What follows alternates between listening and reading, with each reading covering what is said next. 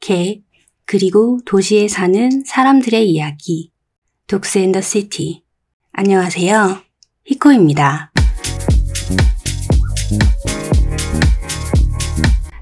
제가 지난주 업로드하고 아, 출석을 잘 했어요. 이번 주는 음, 구정 연휴가 지났지만 뭔가 설 명절 종합 선물 세트 같은 그런 에피소드로 돌아왔습니다. 제가 구정 연휴 때 어, 지인들이랑 놀러를 갔다 왔어요. 놀러 가서 열심히 놀고 녹음도 해왔어요. 일석이조죠. 이분은 섭외하는데 사실 이분 섭외하는 게 되게 어렵다고 했는데 저는 지인 찬스를 써서 쉽게 섭외를 하고 또 재밌게 녹음을 하고 왔습니다. 사실 저희가 사전 녹음이라고 하긴 좀 그렇고 사전에 워밍업 수다를 거의 한 시간을 떠들었어요. 그래서 제가 아 이거 녹음해서 해야 된다. 우리 말을 줄이자라고 녹음을 했는데 녹음도 거의 3시간을 했더라고요. 그래서 장장 4시간을 떠들어 제꼈습니다. 저희 7시에 시작해서 11시 반 정도에 끝났어요. 거의 4시간, 거의 4시간 반. 그래서 어, 제가 원래 게스트 녹음 이렇게 오래 안 왔는데 또 두 분이 녹음을 하시는 바람에 얘기가 다양하게 많아졌기도 하고 또 마음이 맞는 사람들끼리 얘기하니까 이게 시간 가는 줄 모르겠더라고요. 원래 세 분이 게스트를 참석을 했다가 한 분은 인사만 하고 사라지셔가지고 제가 편집을 했습니다. 그분은 또 다음에 기회가 되면 목소리를 들려드리도록 할게요. 저희가 어, home recording 방식이긴 했는데 저희가 있었던 공간이 천정이 되게 높아요. 그래서 울림 소리가 되게 많이 들려서 제가 나름 편집을 울림 소리를 많이 줄인다고 줄였지만 아시죠? 제가 engineering skill이 좀 떨어져서 100% 제거하지 못했습니다. 약간 동굴에 있는 듯한 느낌이 조금 들 수도 있어요. 아, 감안하고 들어주시면 감사하겠습니다. 저 공부 열심히 할게요. 그럼 저희 게스트 분들 모셔보도록 하겠습니다.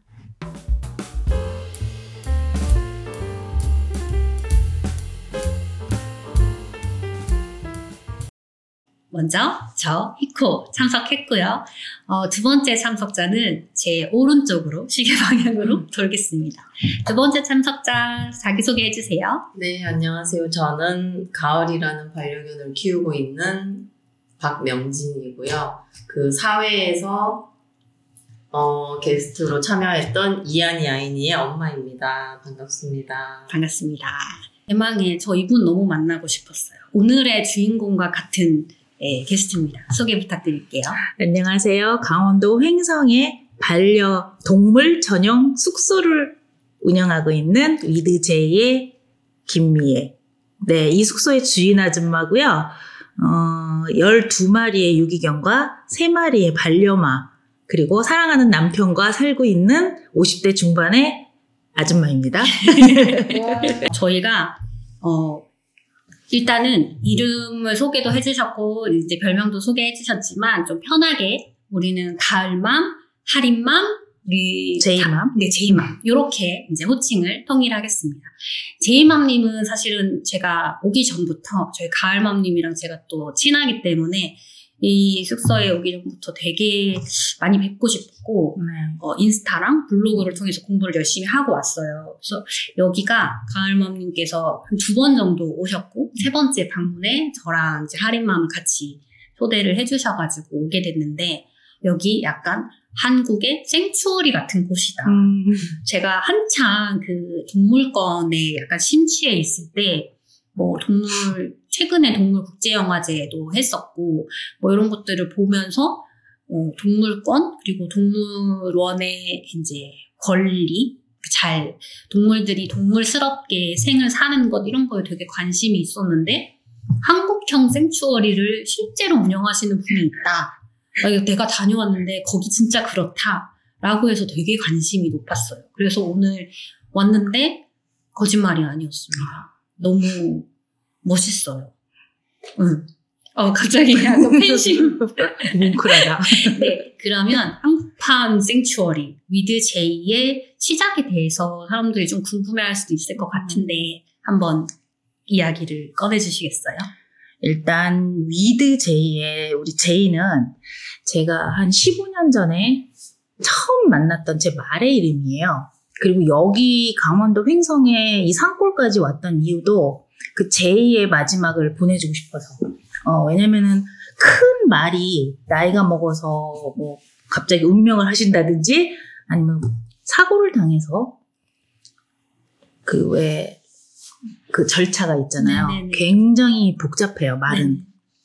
그걸 주위에서 너무 보면, 많이 보면서 상처도 많이 받아가지고 이 아이를 좀 끝까지 지켜주고 싶다 해서 땅을 저희가 보러 다녔었어요.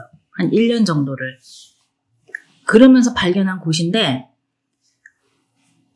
이상하게 이 땅이 저한테 더 많은 걸 주더라고.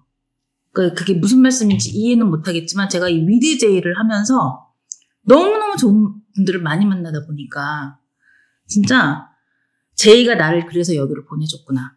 네. 내가 결론부터 얘기하고 있는 것 같아요. 얼핏이 보면은. 네. 약간 어떻게 보면. 네. 왜냐면 너무, 너무, 너무 좋은 기회여가지고 하고 싶은 말막 너무 많은 거야, 지금요. 사실 저희가 네. 이 녹음을 하기 전에 네. 저희 이제 청취자분들은 모르시겠지만 이미 연습을 벌써 한 시간 반을 수다를 떠들고 지금 시작하는 거라서 그래서 결론부터 지금 나오네요. 그죠, 그죠, 그죠. 네. 저희 뭐 두 가식으로 해도 괜찮으니까 편안하게 네. 네, 말씀 주세요. 그래서 어쨌든 저희 아이들을 기억해 주려고 마련했던 공간. 네, 그리고 정말 차별 없는 반려동물들이 왔다 갈 수 있는 공간. 그리고 기억될 수 있는 공간. 힐링할 수 있는 공간. 쉴 수 있는 공간. 제가 여기서 그렇게 살았기 때문에 그거를 똑같이 경험해 드리고 싶어서 제 정성과 마음을 다 담은 공간입니다, 여기는요. 음, 너무 저한테는 소중한 공간이에요. 네네 네. 맞아요 사랑하는 제 모든 게 여기 있어요. 맞아요. 네. 사실 이게 청취자분들 오해하시면 안 됩니다. 내 돈 내산이고요. 이거 광고 협찬 절대 아니고 여기는 예약하기 너무 어려워요. 그래서 제가 뭐 숙소를 홍보하는 게 아니라 이 사장님의 마인드와 또 우리가 동물을 볼 때 어떻게 보면 좋은가 이런 것들을 좀 나누고 싶어가지고 녹음을 기획을 했고 이제 선뜻 하시겠다라고 해서 너무 감사한 마음으로 지금 녹음을 하고 있습니다. 제이가 우리 제이맘님 네. 이 이제 승마 선수를 준비하던 시절에 같이 했던 반려마인데 제이에 대한 이야기를 조금 더 풀어주실까요? 제이는 사실은 제가 한 15년 전에 굉장히 힘들었을 때 음. 우연히 갔던 어느 승마장에 있었던 아이였어요. 근데 이 아이가 소위 말하는 비싼 말도 아니었고 훌륭한 말도 아니었어요. 그냥 맨날 맞으면서 거기에 있는 사람한테 빨리 팔리기 위해서 만들어지는 말이었는데 거기 가서 걔를 보면서 제가 그 아이를 사버린 거예요. 음. 그러면서 이 아이랑 같이 하려면 운동을 해야 되잖아, 내가. 근데 마음을 안 주더라고, 얘가. 마음을 닫았고 어, 닫아버렸어. 그래갖고, 얘랑, 이게, 소위 제가 제2의 마주가 됐기 때문에, 이제 아무도 이 아이를 못 건드리잖아요. 그죠 그죠 내 맘대로 할 수 있잖아요. 그냥 놔뒀어. 음. 6개월 동안을 맨날 가서 손으로 끌어서 같이 산책하고, 만져주고, 이름 불러주고, 아직도 잊혀지지 않는데, 제 오른쪽 엉덩이에 항상 채찍 자국이 있었어요. 음. 말은 점핑 아니면 마장마술 기술을 빨리 습득을 하면 비싸게 팔려요. 제이는 점핑이 소질이 있었어요. 일단 말이 점핑을 해서 높은 걸 넘으면 점수가 높죠. 그러면서 말값이 확 올라가 버려. 그 사람이 그걸 알았기 때문에 빠른 시일 내에 말을 만들어서 팔라고 했던 거예요. 음. 그러니까 저는 두달 만에 마주가 된 거죠. 아. 승마 선수를 하려고 승마장을 갔던 게 아니라 우연히 찾아갔던 그 불법 승마장에 있었던 아이예요. 아. 네. 그러면 승마 선수를 위해서 제이를 만난 게 아니라 아니에요. 제이를 만나고 나서 네. 그러니까 제이와 교감을 하기 위해서 이제 뭐 일종의 승마라는 통로 창구가 생긴 거네요. 그래서 저는 재활 승마, 음. 재활 승마 자격증을 준비를 제이랑 같이 했고, 제이가 저랑 있는 동안에 저랑 했던 거는 재활 승마를 했어요. 와, 재활 승마요? 네. 재활 승마는 어떤 거예요? 재활 승마는 몸이 불편한 아이들 음. 아니면은 정신적으로 조금 불안한 아이들 마음이 불안해. 네. 아니면은 호스피스 하고 계시는 아프신 분들 음. 그런 분들한테 말에 앉아 있으면서 그 그러니까 그냥 걷기만 해요. 아무것도 안 해. 근데 쉬워 보이죠? 아니요. 굉장히 저 어려워. 사실 알아요. 제가 아까 말씀드렸잖아요. 네. 제가 승마를 한 제주도 여행을 갔을 때 새로운 체험을 해보고 싶어서 제주도에 승마장이 되게 많잖아요. 음. 그래서 10회 정도 음. 말을 타본 경험이 있는데 그때 이제 앉아서 타는 거랑 제가 정확한 용, 용어는 조금 기억이 안 나는데 이게 약간 어중쩡하게 선자세로 경속보. 어 맞아요 맞아요 네. 그 다음에 좌속보. 좌속보 맞아요 그거랑 약간 달리는 거 구보요. 구호까지 이렇게 왜냐면 열 번이니까 할 건 다 했네요. 약간 속성으로 가르쳐 주시더라고요. 네. 근데 그때 이제 말을 타봤는데 정말 이게 이렇게 얘기하면 좀 그렇지만 첫 번째는 운동이 너무 많이 됐고 한 번 말을 타고 오면 저녁에 이 코어가 허벅지랑 코어가 너무 힘들어서 제가 젊을 때 탔는데도 쉽지 않았고 두 번째는 아 이게 제가 동물 위에 앉아 있는 거잖아요. 그 친구의 등에 이게 그 친구가 등을 이렇게 실룩실룩 하면 그게 제 다리로 해가지고 그 느낌이 음. 전달이 되니까 아 이 친구가 이렇게 움직이네라는 그 일종의 그게 교감이겠죠. 제가 조금 더 말을 잘 알았으면 그런 동작을 통해서 그 친구의 뭐 마음이라든지 아니면 그 친구의 분위기라든지 이런 것도 아마 잘 느꼈을 것 같다라는 생각을 했었어요. 근데 잘 모를 때. 근데 지금 말씀하시는 재활승마가 약간 그런 류가 맞아. 아니었을까. 그래서 재활승마 하는 말은 평보를 잘해야 돼요. 평보라는 거는 말이 걷기만 하는 거예요. 달리지도 않고 그냥 40분 동안을 걷는데 그렇게 하면은 말의 언어가 다 느껴져요. 그리고 알- 아시다시피 승마를 해보신 분들은 아는데 말에 앉아 있을 때 내가 걔한테 집중하지 않으면 떨어져요. 맞아요. 네, 엄청 집중을 하게 되고 맞아요. 나와 말 이렇게 딱 둘만 있는 네. 그런 느낌. 그래서 개 귀, 개 숨소리를 다 신경을 쓰면서 그렇게 해야지 그게 진짜 승마고 교감이라는 거거든요. 맞아요. 네. 그래서 사실은 그 걷기, 평보가 승마에서 가장 힘들어요. 근데 지루해하죠, 사람들이. 그래서 그죠. 약간 승마라고 생각하면 특히나 제주도는 또 그런 구간이 많잖아요. 막 해변을 달리고 음, 외승 코스. 어, 네. 그산막 그 둘레길을 막 달리고 막 그런 코스들이 많으니까 음. 빨리 배워서 막 뭔가 빨리 하고 싶고 약간 그런 것들이 많잖아요.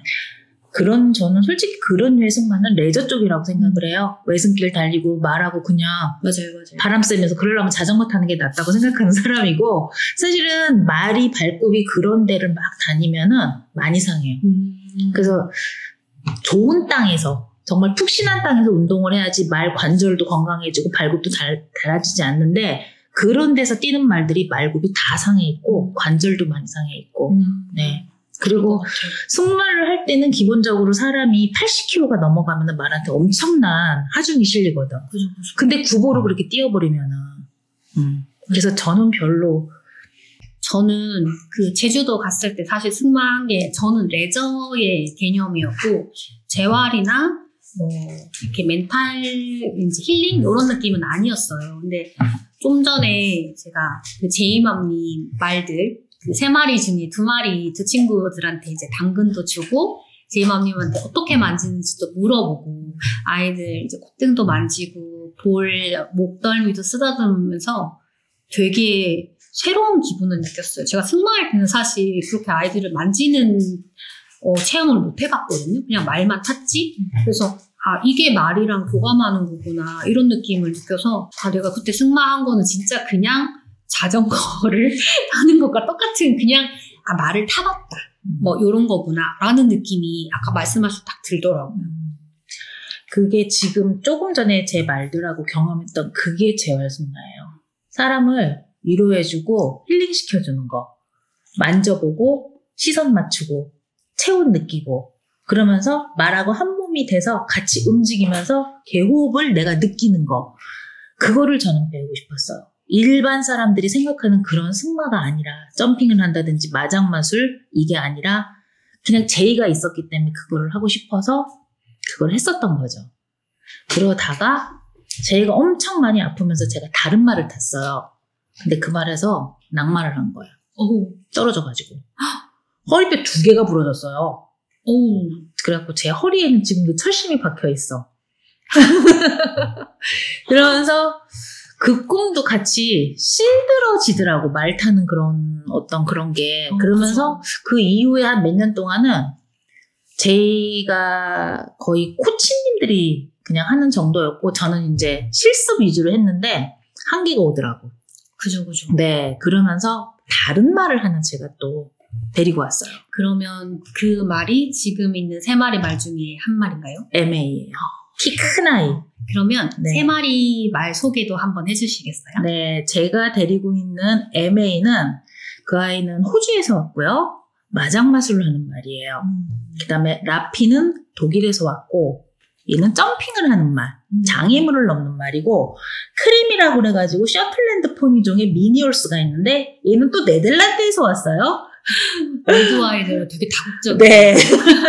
그러면 나이가 제일 많은 친구가 누구예요?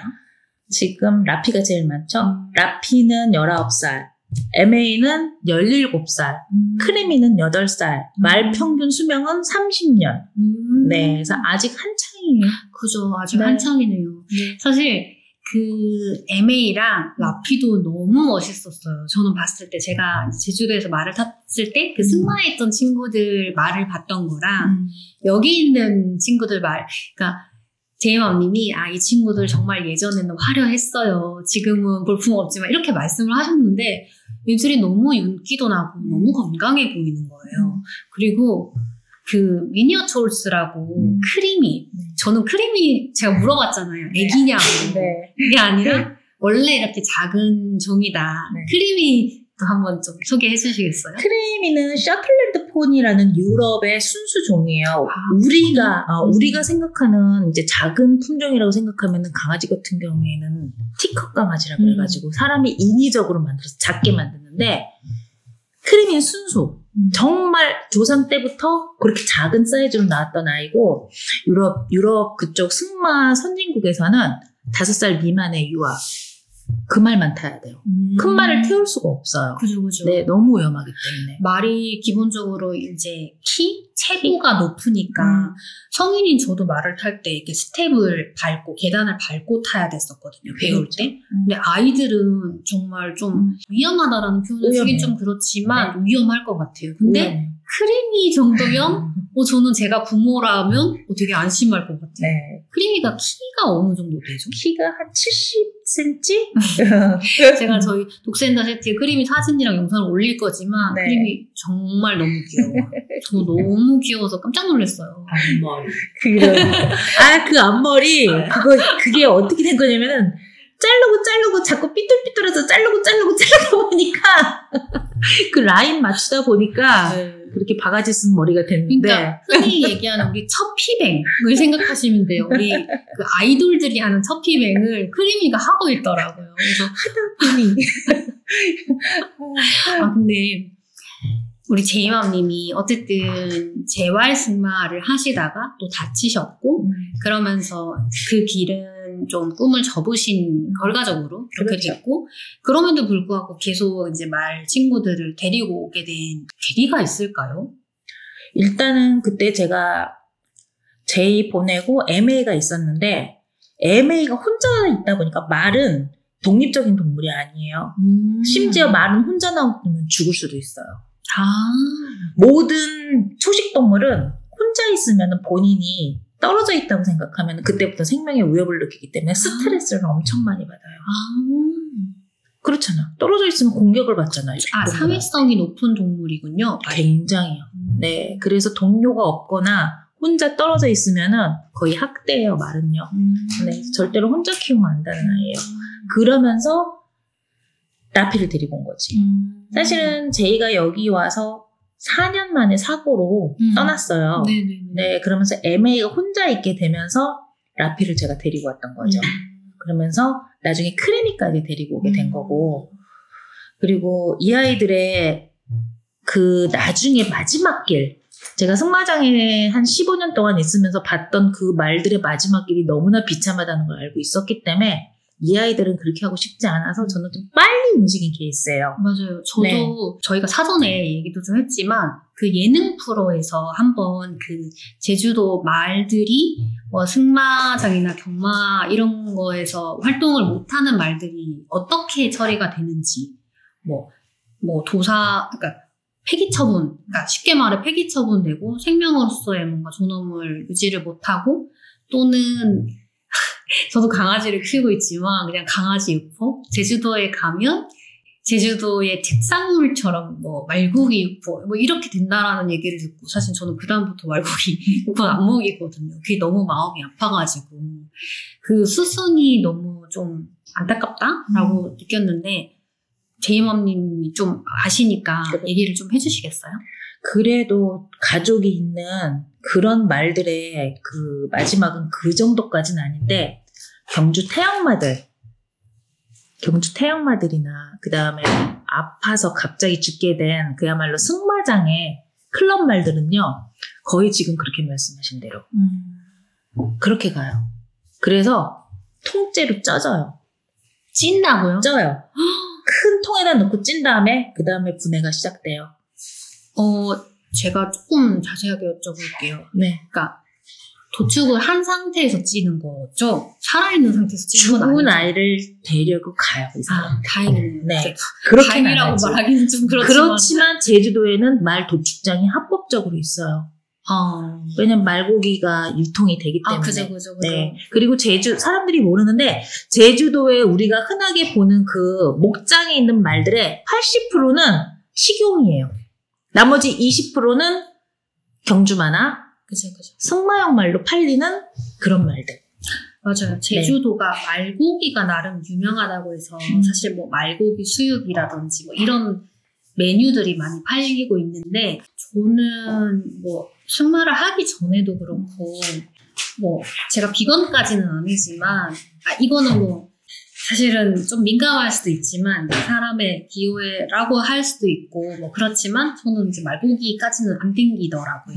그리고 이제 그런 유통 과정이나 뭐 이런 것들에 대해서 어렴풋하게 들은 게 좀 인도적이지 않다라고 들어가지고 근데 그거를 많이 보셨으면 정말 마음이 많이 아프셨을 것 같아요. 그래, 그래서 어떻게 보면 제가 승마를 빨리 포기를 하고 승마장을 빨리 떠날 수 있었던 음. 그런 계기가 또 됐던 것 같아요. 왜냐면은 그 당시에 승마장 제, 제2의 마방 옆에 어떤 말이 있었는데 치료를 잘못 받아가지고 폐렴으로 아, 그러면서 그게 폐혈증으로 벌- 번지면서 3일 만에 급사를 해버린 거예요. 3일 만에. 3일 만에. 폐혈증으로 번져버리니까. 음. 근데 그 마주님이 그 아이를 엄청 사랑하셨어요. 음. 두 가지 선택에 놓인 거예요. 음. 업체를 보내서 그렇게 말고기 트릿이나 육포가 되냐. 아니면은 장비를- 자기가 알아서 처리를 하냐. 근데 말고기 업체에 보내면 돈이 하나도 안 들어요. 그죠. 자기네들이 다 가져가니까. 편하고 돈도 안 들고. 자기가 처리를 하려면은 몇백만 원의 돈이 깨져요. 그쵸. 말은 크기도 하고, 음.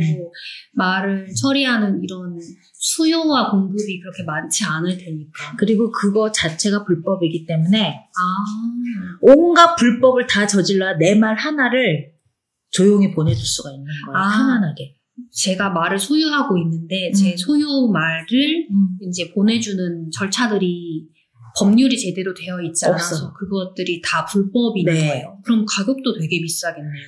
어떤 식으로 진행이 되냐면은 일단 묻을 수 있는 곳에 음. 땅을 대가를 지불을 해야 돼.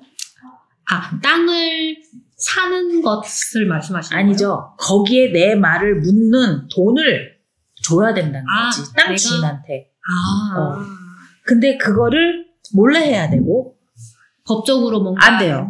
왜냐면은 동물을 땅에다 묻는 행위 자체가 불법이니까. 아, 그쵸? 저그 얘기 들은 적 네. 있어요. 야생 동물 내지는 동물을 땅에 묻는 행위 자체가 한국에서는 불법이라고 얘기하시더라고요. 심지어 쓰레기통에 버리래잖아. 종량제 봉투에 넣어서요. 오, 오, 오, 맞아요, 맞아요. 그거는 제가 보기에 너무 인간적이지 않은 방법이고 맞아요. 말도 안 되는 법이에요, 그거는. 맞아요, 맞아요. 저도 그 네. 얘기 듣고 깜짝 놀랐어요. 쓰레기통에 버리래잖아, 음. 폐기물로요. 반려동물을. 사실은 저도 얼마 전에 그 로드킬 당한 친구들을 이제 만났을 때 어떻게 도움을 줄 수 있느냐 아니면 어떻게 좀 이제 진행을 하느냐 요거를 좀 알아보고 녹음을 했는데 저는 이제 뭐 그 다산 콜센터 이런 데 전화를 하면 이제 실제로 저의 경험담이에요. 전화를 했더니 이제 그 위치를 찾아가서 그 사체를 처리해 주신다고 하셔서 이제 그렇게 진행을 했고 혹시 보시면 길거리에서 계속 밟히지 않도록 그렇게 처리를 하시는 것도 방법 중에 하나다 이렇게 제가 전달을 했는데 나중에 알고 보니까 그게 결국에는 쓰레기통 네. 쓰레기 처리로 된다라는 얘기를 듣고 아 내가 조금 시간이 있으면 이 친구를 좀 걷어서 좀 묻어주면 좋겠다라는 생각을 좀 뒤늦게 했어요. 근데 말 역시 그거를 어떻게 쓰레기통 저는 그렇게 생각해요. 물론 법이라는 게 지켜야 되는 거고 맞겠죠. 여러 사람들이 의논해가지고 훌륭하신 분들이 한 거니까 그렇죠. 그러니까 음. 지켜야 되는 게 맞지만 사람의 음. 인도주의라는 게 있잖아요. 그죠, 그죠. 네, 사람이 느끼고 생각하는 거는 크게 다르지 않다는 거죠. 그래서 저는 땅에 묻는 게 가장 좋다고 생각해요. 네. 그게 결코 누구한테 지탄받을 행동도 아니고, 잘못된 행동도 아니고, 굳이 뭐, 돈 달라면 돈 내면 되지. 네. 저도 맞아요. 그렇게 할 것 같아요. 맞아요. 네. 그래서 그런 얘기들 많이 하시더라고요. 네. 벌금 내겠다. 음. 어. 내가 이 아이를 위해서 최소한의 뭔가를 해주는 게 뭔가 잘못됐다. 법적으로, 대한민국 법적으로 잘못됐으면, 그래, 법의 제도 아래서 내가 벌금을 내겠다. 그렇게 말씀하시는 분들이, 저는 그 뜻도 존중해요. 그리고 뭐, 예를 들어서 뭐, 뭐, 남의 집 앞에 묻겠다. 뭐, 이런 거 아니잖아요. 그럼요. 사실. 그럼. 그냥 산에, 이제, 임야 같은 산에 이제 공공재이긴 하지만, 잘 묻겠다. 뭐, 음. 이런 거기도 하고. 음. 근데 항상 뒤가 힘든 것 같아요. 강아지든 개든. 마음도 아픈데 그런 것도 못하게 하니까. 거기, 거기다나 말 같은 경우에는 큰 말들, 이런 말들은 600kg, 700kg인데, 그죠, 그죠. 그거를 땅에 묻으려면은 땅도 땅이지만 일단 장비가 와야 돼요. 그쵸. 그 약간 포크레인이라고 포크레인. 해야 되나? 포크레인 와야 되고, 지게차 와야 되고, 화물차도 한 대 와야 되고. 그죠. 네. 무겁기도 하고 이게 안 되죠. 장비가 그래서 필요하죠. 제가 이렇게 승부에 있으면 본 게, 그 결정을 내리시는 분들은 말에 대한 애정이 굉장하신 분들이고, 음. 정말 그거, 그거를 지켜주시는 분들인 것 같아요. 그렇게 많지 않아요, 승마장에. 그쵸. 그러니까 돈 2, 300이 적다면 좋은 돈이고 많다면 많은 돈이에요. 그리고 내가 그거를 쓰지 않을 방법이 있다라면 그쵸. 어, 좀 고민을 할것 같기는 해요. 저희가 막 재벌도 아니고. 제 가족이라면 사실은 저는 돈이 들더라도 제가 평생을 살면서 한이 되지 않게 좀 잘 보낼 수 있는 방법을 선택할 것 같기는 해요. 근데 이게 뭐가 맞다, 뭐가 그르다라고 누군가를 쉽게 판단할 수 있는 문제는 아닌데 저에게 그런 선택이 주어지면 저는 열심히 고민을 할 것 같아요. 그리고 제이맘님도 그런 고민을 하다가 이제 미드제이까지 오신 게 아닌가 약간 이런 느낌이 들어요. 솔직히 좀 두렵더라고요, 그걸 음. 보니까. 어차피 그 아이들은 제가 끝까지 다 데리고 있을 아이들인데, 저런 똑같은 고민을 하게 될 거고. 근데 저도 분명히 그렇게 했을 거예요. 돈을 들여서라도 그렇게 하긴 하는 건데, 그거보다 더 힘들었던 게, 음. 그걸 보고 있는. 아, 그쵸. 그게 뭐, 뭐, 1, 2초 만에 싹 지나가는 게 아니라, 며칠이 걸리고, 그걸 준비하는 데까지 시간이 걸리고, 뭐 이러니까. 그래도 소위 주인이 있는, 주인 있는, 마주가 있는 말들은 괜찮아요. 가족이 있는. 근데 클럽 말들은 다리만 부러져도 다리에 깁스하고 6개월 동안 가만히 있으면 나아요. 6개월 동안 밥만 먹겠지. 사람도 그죠, 못 그죠. 태우고 음. 바로 안락사예요. 아유, 그걸 너무 많이 본 거예요. 눈을 다쳤어. 음, 이것도 그냥 쉬면 돼. 정말 기다려주지 않더라. 음, 단 한순간도 기다려주면 살 수 있는데도 죽이는 거. 그쵸. 네. 그들에게는 어쨌든 사업이고, 그치. 이제 사업 용품이고, 사업의 도구니까, 그냥 빨리빨리 다른 부품으로 갈아 끼우는 음. 약간 그런 게 아니었을까. 이 사회도 이제 개식용 종식법도 법안도 통과됐듯이 계속 흐름이 바뀌면서 이런 목소리도 내고 더 알리고 해야 될 것 같아요. 저도 오늘 사실 제이맘님을 통해서 어렴풋하게 알았던 거를 좀 더 디테일하게 아는 계기가 된 것 같아요. 전 대충은 알고 있었지만 어, 이게 좀 되게 진짜 잔인할 수 있구나라는 생각이 오늘 좀 들어요. 그리고 말을 통해서 느끼는 교감도 어, 오늘 제대로 느낀 것 같아가지고 되게 의미 있는 것 같아요. 소위 선진국 승마, 호주나 뉴질랜드, 체코 그런 그런 쪽 선진국 정말 승마장에 가잖아요. 두 달 동안 말 안 태워요. 인사하고 냄새 맡고 끌고 다니면서 산책하게 해요. 약간 반려견들 네. 처음에 네. 훈련시키기 전에 이렇게 네. 보호자랑 교감하고 약간 이런 거 아니면 주변 환경에 익숙해지게 하는 약간 그런 거랑 똑같네요. 그래서 나한테 지정받은 그 말이 나를 알게 기다려준단 말이죠. 그거 하나만 해주면은 모든 게 다 되는 거예요. 그게 힐링이고 그게 치료예요. 다른 거 없어. 상처 있고 아픈 아이들 그냥 기다려주면 되는데 인간은 그걸 안 해. 그죠? 그죠. 네. 인간이 참 다양하게 잔인할 수 있는 것 같아요. 지금 말들이 그렇게 헐값에 팔리고 헐값에 죽고 그냥 그렇게 가치롭지 못하게 죽는 데는 가장 큰 이유는 경주 태역마. 굉장히 심각해요. 맞아요. 경주 태영마. 네. 그게 예- 제가 알고 있는 정보였어요. 경주 태영마, 제주도의 경주 태영마를 이제 처리하는 과정에서 강아지들이 먹는 말고기 육포로 그냥 생산이 된다라는 게 어떤 예능 프로에서 나오는 거 보고 제가 알고 있던 아 그 말고기가 그렇게 나오는구나. 제가 느끼고 그 다음부터 말고기 육포 안 먹이거든요. 경주 태영마 이 친구들이 사실은 건강적으로 뭐가 문제가 있다라든지 그냥 경주를 안 할 뿐인 거잖아요. 그렇지 경주 않나요? 태역마들이 태역하는 경우는 굉장히 많은 케이스가 있는데 첫 번째는 부상, 부상. 두 번째는 성적이 안 나와.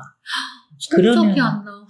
경주 태역마는 상금을 못 받으면은요 어떡해. 경주 마로서의 존재 가치가 없어요. 뭐 꼴등을 하잖아. 근데 또 문제가 말의 골격의 형성은 6살에 끝나요. 그 경주 마로 나오는 아이들은 3살, 2살짜리예요. 아, 한창 성장하는. 사람으로 치면은 12살, 13살 때 전력으로 죽을, 죽을 만큼 뛰는 거예요. 그런 관절이랑 막다 허리랑 상해요. 다 상했네요. 관절 다 상하고, 심지어 뛰다가 폐 터져서, 코피 터져서 그 자리에 즉사한 아이들도 있고, 습보로 달리다 보니까, 습보라는 거는 사람으로 치면 전력 달리기예요. 음, 목 부러서 죽는 아이도 있어요, 넘어져가지고. 그죠, 그죠. 네. 정말 지금 문제가 되는 게 그 경주 태역마. 사실 그 경주라는 게 어쨌든 약간 스포츠긴 한데 저는 약간 이 얘기 들으니까 도박? 경주, 경주마 대회는 스포츠 아니에요. 그래요?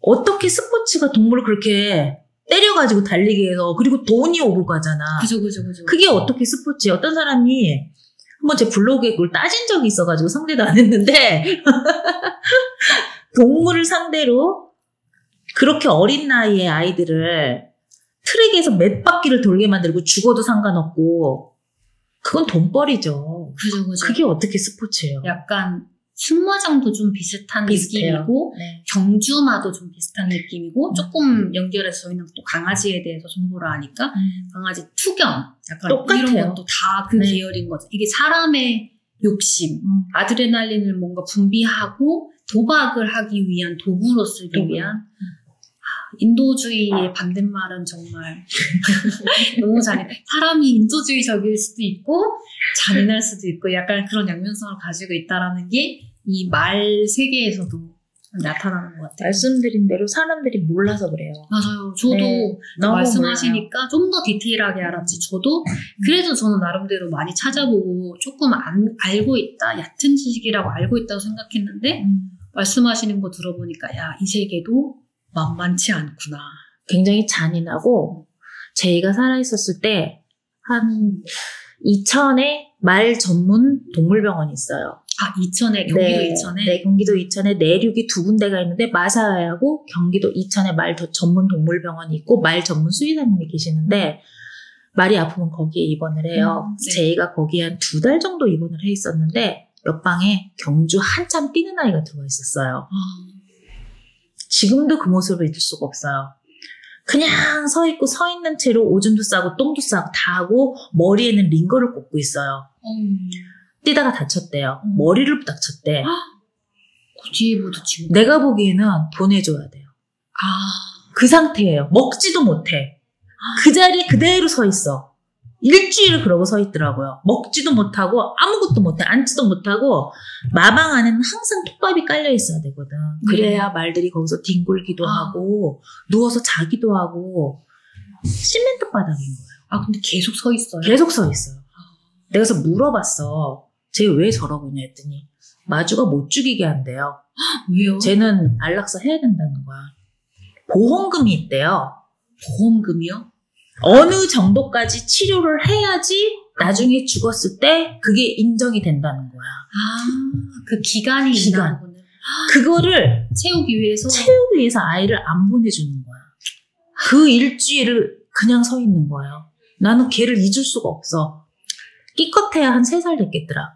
그러네요. 그 네. 견, 그 마주분은 그 아이를 반려마라고 생각하지 않고 나의 경주 그 성적 내지는 돈을 벌기 위한 부품으로 생각을 한 거니까 그 부품으로 내가 보험을 받으려면 얘가 어- 언제까지 버텨줘야 되니까 왜냐하면은 경주마 마주들은 그 경주마 성적 내기 위해서 엄청난 돈을 투자를 해요.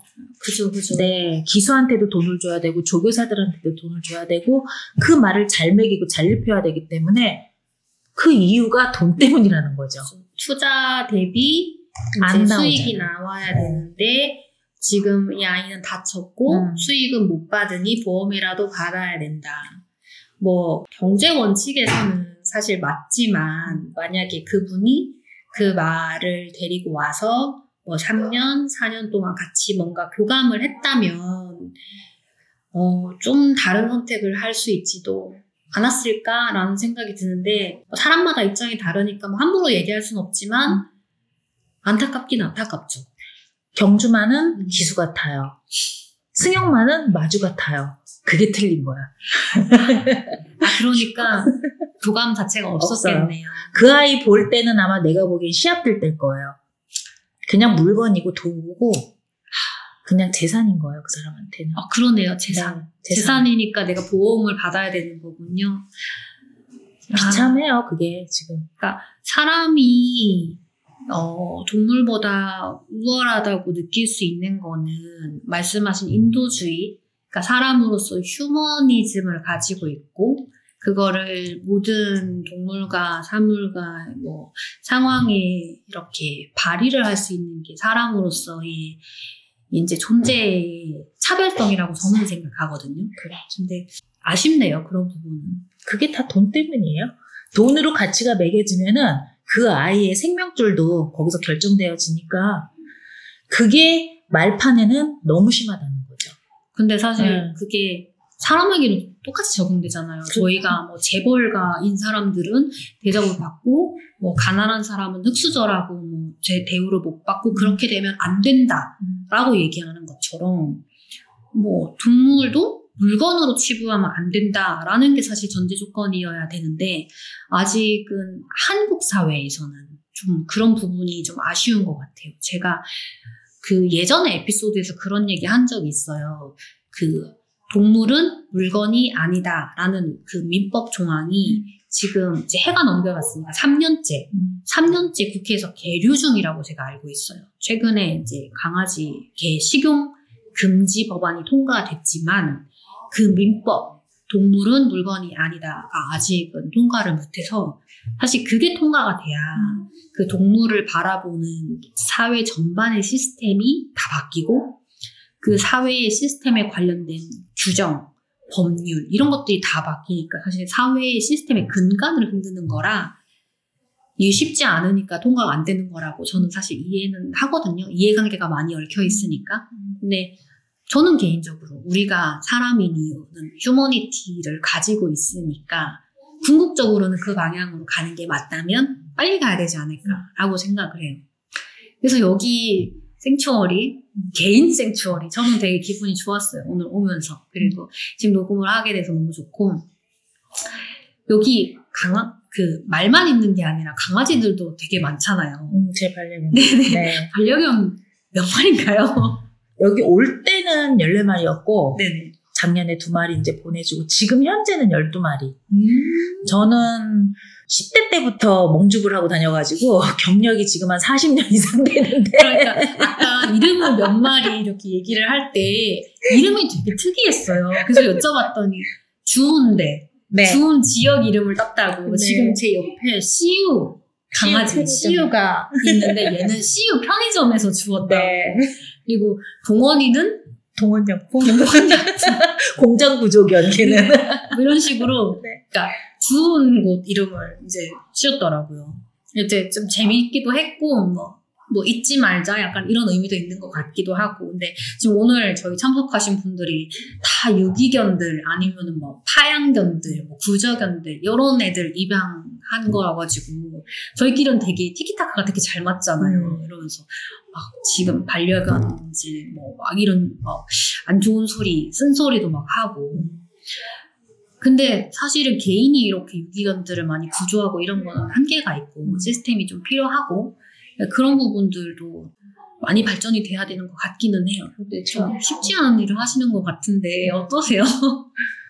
그래서 이게 뭐 생각하고 하는 일이 아니어가지고 이렇다 저렇다 얘기는 못 하겠는데 제가 이렇게 된 거는 가만히 저도 생각을 해봤어요. 근데 아주 먼 과거로 올라가는 것 같아. 어렸을 때 이제 지금처럼 강아지를 이제 만나면은 불쌍해 보이면은 주워서 집으로 가져갔겠죠?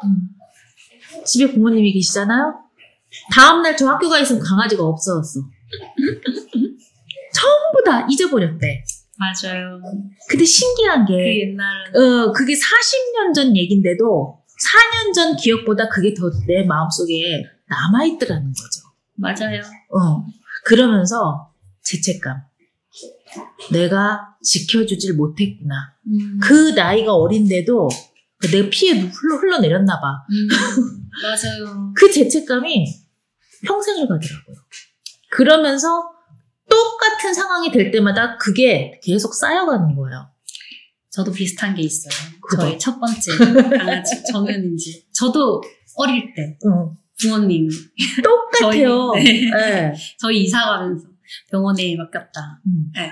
근데 그때 긴가민가 한데 나중에 보면 그게 아니라는 걸 그쵸. 알잖아요. 나중에 이제 철들고 나이가 맞아. 들어서 아 그때 이런 상황이었구나. 약간 그래서 제가 반려를 할 수 있는 조건이 되면 음. 제가 잘 반려를 해야지. 그러면서 이제 데리고 온 게 좋고. 저도 나름대로 이제 그런 나름의 상처에서부터 시작을 했던 것 같아요. 저희 옆에 이제 가을맘님도 저희 아인이랑 이한이랑 녹음을 했잖아요. 음. 이분도 사실은 구조나 공사라면 둘째가라면 서러운 분인데 저희가 오늘 호스트가 제이맘님이어서 제이맘님이랑 너무 열심히 떠드는데 우리 가을맘님 목소리도 한번 들어볼까요? 갑자기 갑자기 불현듯 무슨 목소리? 가을맘님 이제 우리 가을이 얘기는 우리 이한이랑 아인이가 얘기를 해줬는데 우리 네오 있잖아요. 네오 얘기 좀 한번 들어볼까요? 안 했던가요? 네오 얘기는 저는 그 얘기를 했- 하고 싶어요. 저는 아직 강아지를 안 보냈거든요. 그리고 이제 제이맘님 강아지를 보내신 경험이 있잖아요.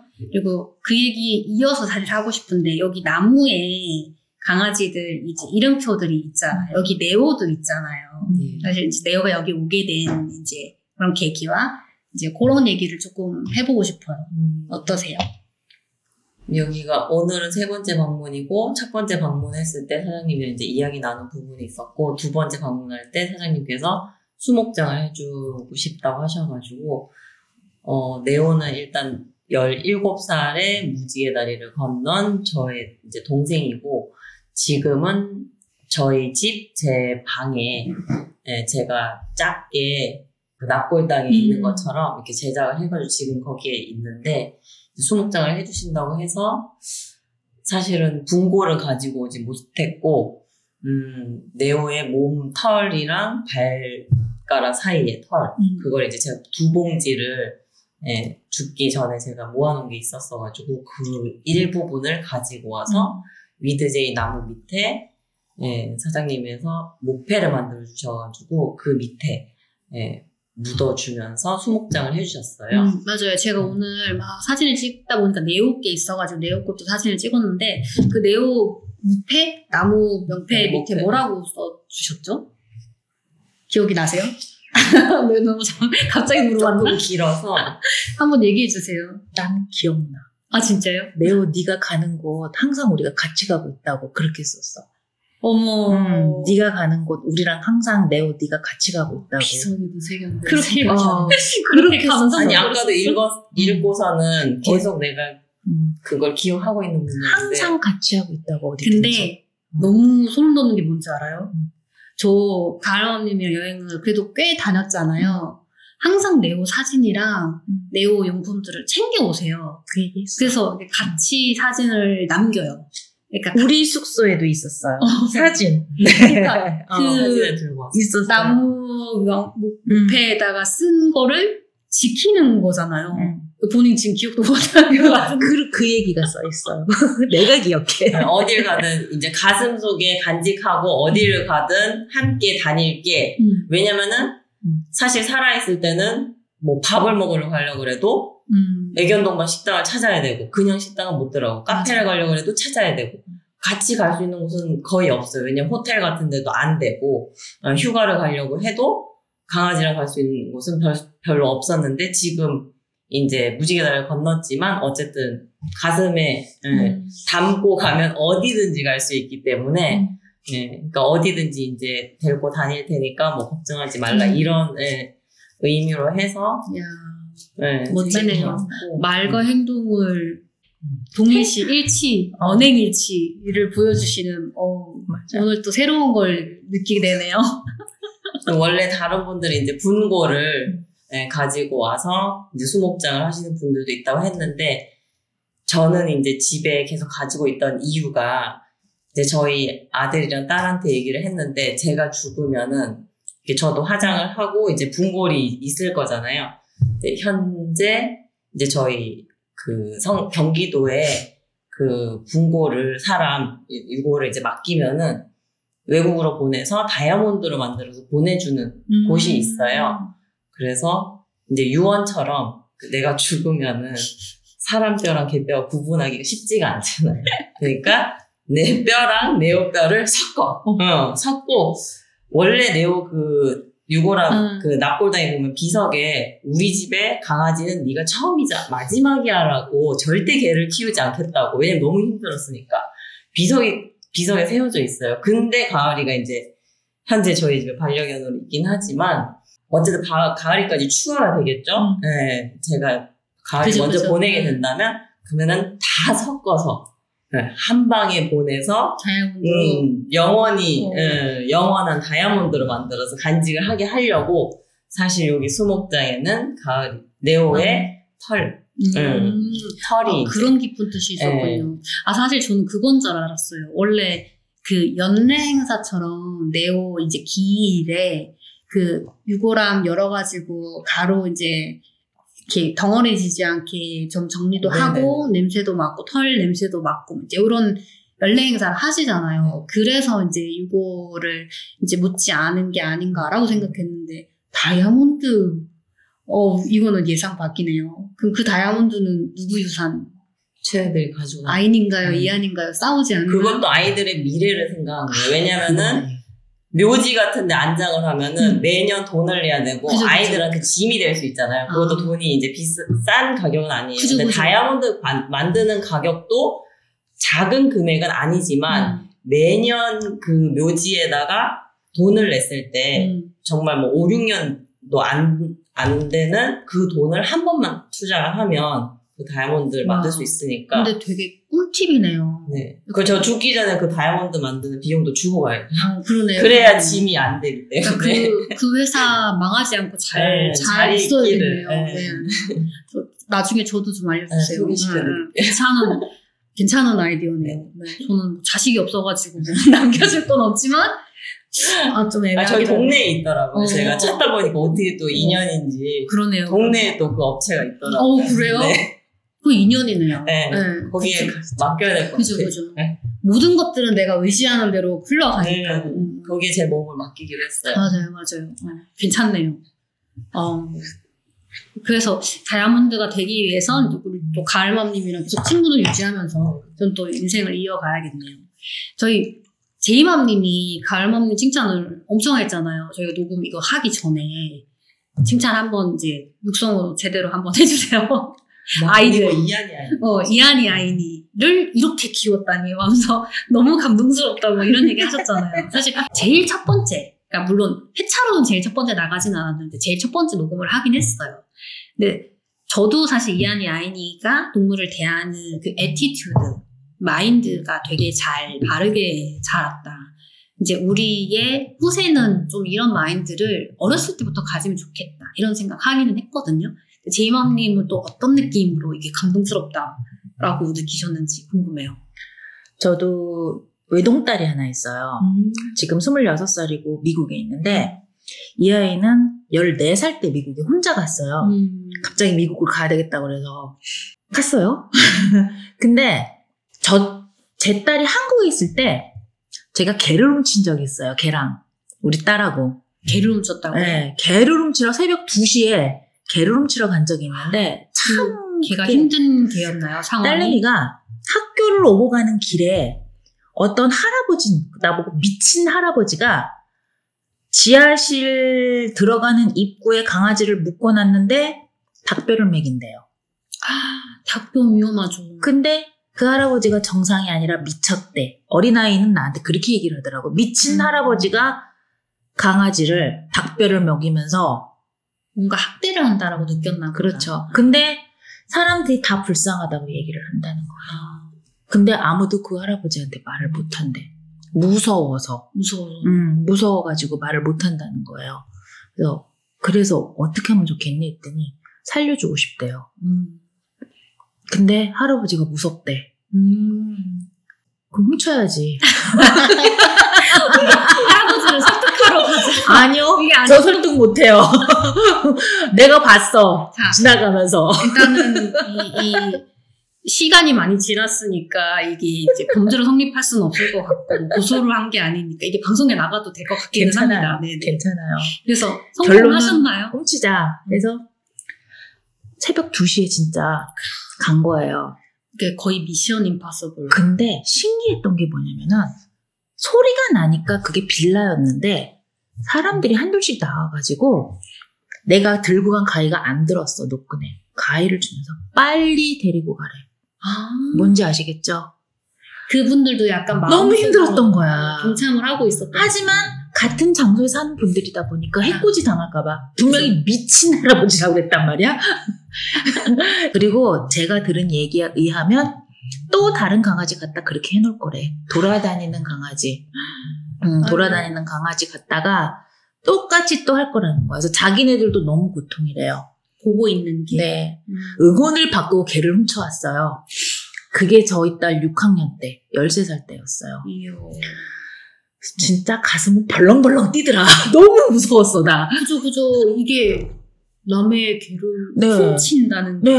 말이 쉽지. 사실은 갈 때는 떨려서 갔는데 막상 가니까 너무 많은 분들이 응원을 해주셔가지고 그 시간에 신기하더라고, 그것도. 야올 줄 알았나 보다. 어떻게 그 시간에 다 계셔 계셨어? 아니, 한 분이. 아, 근데 보니까 우리 딸 같은 학교의 엄마셨어. 걔가 엄마한테 오늘 새벽에 지수 엄마가 개 훔치러 올 거라고 얘기를 하신 거예요. 이분께서. 이거 신문 나가도 되나요? 네네. 아, 내가 지수랑 이렇게 얘기를 했는데 걔네 엄마가 개를 훔칠 것 같다고 얘기를 했다는 정보가 아. 들어가니까 그럼 그 어머니도 공범이시네요. 네, 이분이 잘 드는 가위를 갖고 오셔서 준비를 하고 계셨네요. 네. 제가 우리 딸 쓰는 플라스틱 가위를 갖고, 갖고 갔는데 음. 그 끈이 왜그 노끈 비슷한 동아줄 같은 거야. 아, 잘 안, 안, 안 질기는. 잘리더라고요. 정말 당황스럽더라고. 그쵸, 그쵸. 근데 짠 주방 가위 갖고 나오셔가지고 거의 슈퍼우먼 네. 등장 같았겠네요. 음, 그래서 다음날 강아지를 병원에 데리고 갔는데 안 걸린 병이 없는 거예요. 음. 파보, 장염, 그런 아이를 어디 누가 버린 개를 갖다 거기다 묶어놓고 음. 그렇게 했던 거여서 그래서 그 아이가 병원 간 지 3일 만에 죽었어요. 아, 이름도 못 붙여줬어요, 저는 그 아이. 그래도 그 동네 이름이 모현이에요. 모현인 걸로 합시다. 그래서 지금이라도 모현인 걸로. 이집 특이죠. 그, 네, 아주 아주 오래 한 10여 년 전의 얘기인데 네네. 그때 제가 딸한테 해줬던 얘기가 있어요. 음. 정말 도둑질은 하면 안 되는 거다. 하지만 생명이 먼저야. 생명을 살리려면은 도둑질도 괜찮아, 지수야. 음. 잘했어. 음. 엄청 칭찬을 해줬어요. 제가 음. 안아주고. 음. 근데 가을이 엄마한테서 제가 그 생각이 딱 나더라고. 아이들 데, 데리고 네. 봉사 다니잖아. 예전에 나를 봤구나. 어, 어머, 나 같은 엄마가 또 있어. 자식한테 그렇게 할 수 있는 용기를 갖고 있는 부모는요, 많지 않아요. 맞아요. 나는 보질 못했어요. 맞아요. 맞아요. 그거를 동물을 사랑해야 되고, 예의 바르게 굴어야 되고, 다른 사람한테 친절해야 된다? 실천하는 사람 못 봤다고. 책 읽어야 돼. 그럼 저는 TV 봐. 너는 책 보래. 자식은 부모의 모습을 그대로 기억해요. 그죠, 그죠. 말투, 단어까지 똑같이 흉내내. 몸짓. 제가 제 딸 보고 있으면서 깜짝깜짝 놀라요. 쟤 내가 하는 말을 하고 있네. 아이니, 이한이도 마찬가지일 거예요. 애들은 그대로 봐. 맞아. 가을이네는 봉사점수를 위해서 봉사를 다니는 게 아니고 사실은 봉사를 할 수 있는 곳을 찾아다니고 음. 그리고 아인이랑 이한이가 그 보호소에 가서 그냥 애들이랑 강아지들이랑 마냥 노는 게 아니라 개똥도 치우고 좀 몸에 똥도 묻고 흙도 묻은 애들이랑 껴안고 놀기도 하고 아이들 밥도 주고 그리고 겁 많은 대형견 친구들이랑도 교감하고 뭐 이런 거에 스스럼이 없는 게 되게 아기 때부터 하지 않았어요? 몇 살부터 했어요? 아이니가 2학년 때. 그때는 이제 저도 처음에는 도사견 있는 그쪽에는 못, 사- 못 갔었고, 처음에는 산책 공사. 산책만 이렇게 시키는 건 그렇게 어려운 일이 아니니까, 그걸로 시작을 했었고, 가장 최근에 간 곳이 이제 식용견으로 태어나서 뜬장에 있었는데, 그 식용견들이 음. 도사견들이 대부분이잖아요. 그래서 어른들도 좀 무서워하기 때문에 사실 봉사자들이 무서워서 꺼리고, 그리고 개농장 자체가 불법, 뭐 농지 같은 데다가 불법으로 이제 음. 축사 같은 데를 지어서 운영을 하는 곳이기 때문에 뭐 허가를 낼 수도 없고 비영리 단체를 만들 수도 없고 그렇기 때문에 봉사 활동 점수 같은 거는 음. 더 기대할 수도 없는 예, 그런 곳이거든요. 음. 그래서 더 안 오는 사람들이 좀 있기는 해요. 음. 근데 오기 전부터 뭐 봉사활동 실적 그 되나요? 물어보고 일단 오시는 분들이 꽤 계시기 그죠. 때문에 아이들의 사실 요즘에 뭐 입시나 뭐 내신이나 네. 뭐 수행평가 이런 거 네. 사실 중요하죠. 중요하고 챙기고 그리고 이왕 봉사하는 곳뭐 점수도 받으면 음. 좋으니까 그거를 나쁘다고 볼 수는 없어요. 근데 그럼에도 불구하고 이제 봉사 자체에 좀 더 의미를 둬서 뭐 점수나 뭐 이런 거를 떠나서 이제 할 수 있다라는 것도 사실 엄마 입장에서는 그거를 포기하고 간다라는 게 사실 쉽지는 않은 거고 그리고 그 말씀하신 생명이 먼저다라는 뉘앙스랑 맞닥뜨리니까 그러니까 2학년이면은 10살 맞나요? 10살. 네. 10살 때부터 한 건. 아홉 저- 살. 아홉 살. 음. 음. 저도 이한이 아이 되게 어릴 때부터 봐가지고 고 나이쯤부터 봤는데 애들이 뭐 개똥 치우고 이러는 것도 되게 스스럼이 없고 보통 이제 강아지를 키우는 어린아이들이 있는 집들은 엄마가 산책시키고 엄마가 뭐 밥 주고 뭐 개똥 치우고 엄마가 다 관리하잖아요. 애들은 그냥 가끔 놀고. 맞아. 근데 이 집은 안 그래요. 음. 네. 이 집은 어 가족들이 모두가 합심해서 강아지를 치우 음. 치운대 키우고 음. 그리고 하기 싫은 거는 애들이 하는. 사실 하기 싫은 뭐 개똥을 치운다든지 양치를 시킨다든지 뭔가 기창 저녁에 자기 전에 오줌 산책을 한다든지 이런 거는 일단 우선순위는 이한이 아이니가 먼저 도- 순번을 돌아가면서 하고 엄마는 약간 sub 보조 요렇게 규칙이 정해져 있고 그거에 대해서 하기 싫어서 넘기는 건 아닙니다. 그럼요. 아, 네네, 그럼요. 그럼요, 알죠. 근데 그런 거에 대해서 아이들이 좀 익숙하게 당연하게 받아들이는 거 너무 자연스러운 게 저는 다른 집과 다른 부분이라서 되게 괜찮다고 생각했는데 그런 부분이 좀 감동적이셨나요?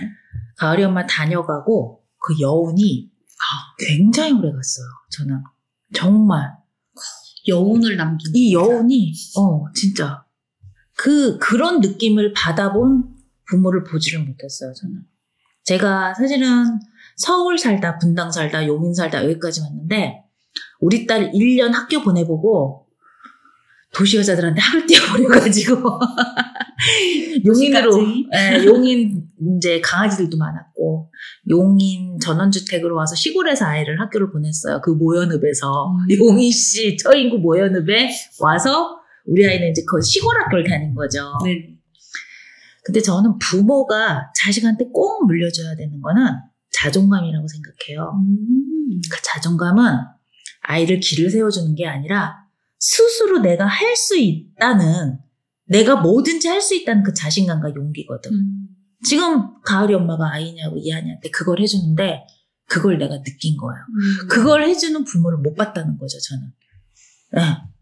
멋지네요. 네. 아, 오늘 굉장히 칭찬- 멋진 어머니세요. 칭찬 샤워를 엄청 받고 자존감이 막 올라가고 있어요. 저 아이들은요, 갖다 놔도 자기네끼리 살아야 되지. 그죠? 난 그렇게 생각해요. 확신합니다. 네. 지금 어디 갖다 놔도 쟤네는 진짜 뭘 하더라도 살아낼 아이들이라는 거죠. 그게 자식을 키우는 부모가 해줄 일이라는 거예요. 어, 오늘 뭐 칭찬이 막 장난 아니네요. 새 기념 절이라고 네. 정말 훌륭한 엄마고, 네. 제가 나보다 나이가 정말 어리고, 어? 나보다 훨씬 말랐는데, 정말 존경하는 분이에요. 어머 어떻게 네. 존경까지 존경하는. 엄마. 저를 두고 가면 안 되는 거죠. 엄마로서, 엄마로서, 아, 내가 만약에 저런 젊었을 때 시절이 있다면은, 이러고 싶었다는 그걸 하고 있는 사람이라는 거죠. 네. 그러면 이제 가을맘님이 나중에 좀 나이가 조금 드시면 이제 제이맘님처럼 13마리는 못 키웁니다. 아니에요, 열둘이에요, 지금. 아, 제가 거쳐간 아이들은 한 50마리 될 거예요. 저는. 저희 그 남자 사장님 남편분 네. 아까 제가 또 얘기를 이뤄서 하게 하지 않았겠습니까? 제가 그런 얘기를 막 했어요. 막 이런저런 얘기하다가 어 근데 남편분이 남자 사장님께서 하, 저희 와이프 제가 안 말렸으면 여기 개 30마리예요.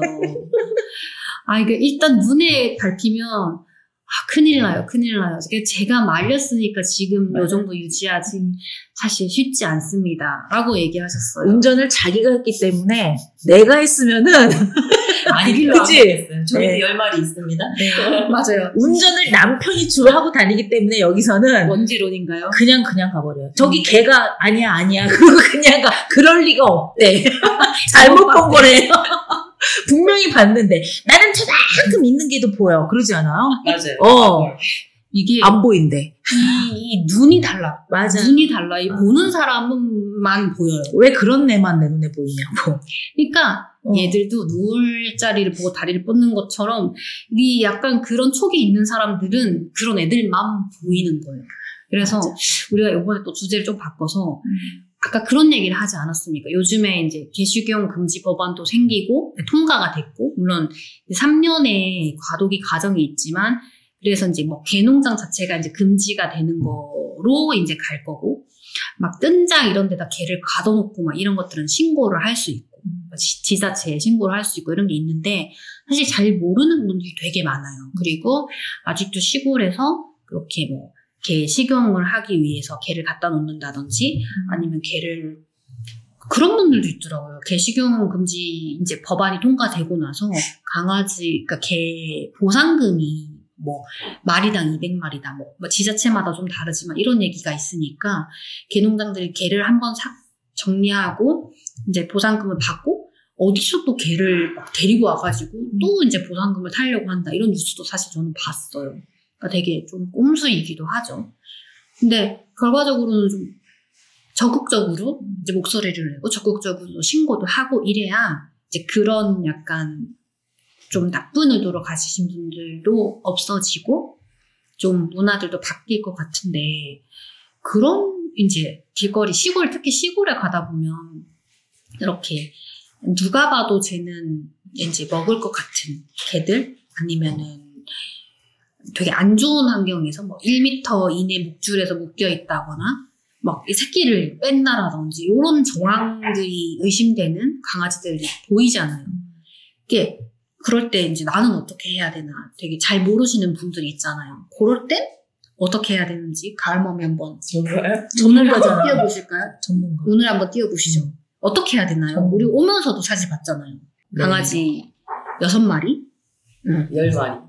열 마리. 일단 예, 뜬장 위에 새끼 여섯 마리가 들어 있었고 그다음에 거의 1m도 안 되는 어떤 아이는 50cm 음. 예, 목줄에 묶여 있었는데 일단 우리나라에 엄연히 동물보호법이 존재를 하고 있고 그 밑에 동물보호법 시행령, 그 밑에 동물보호법 시행 규칙까지?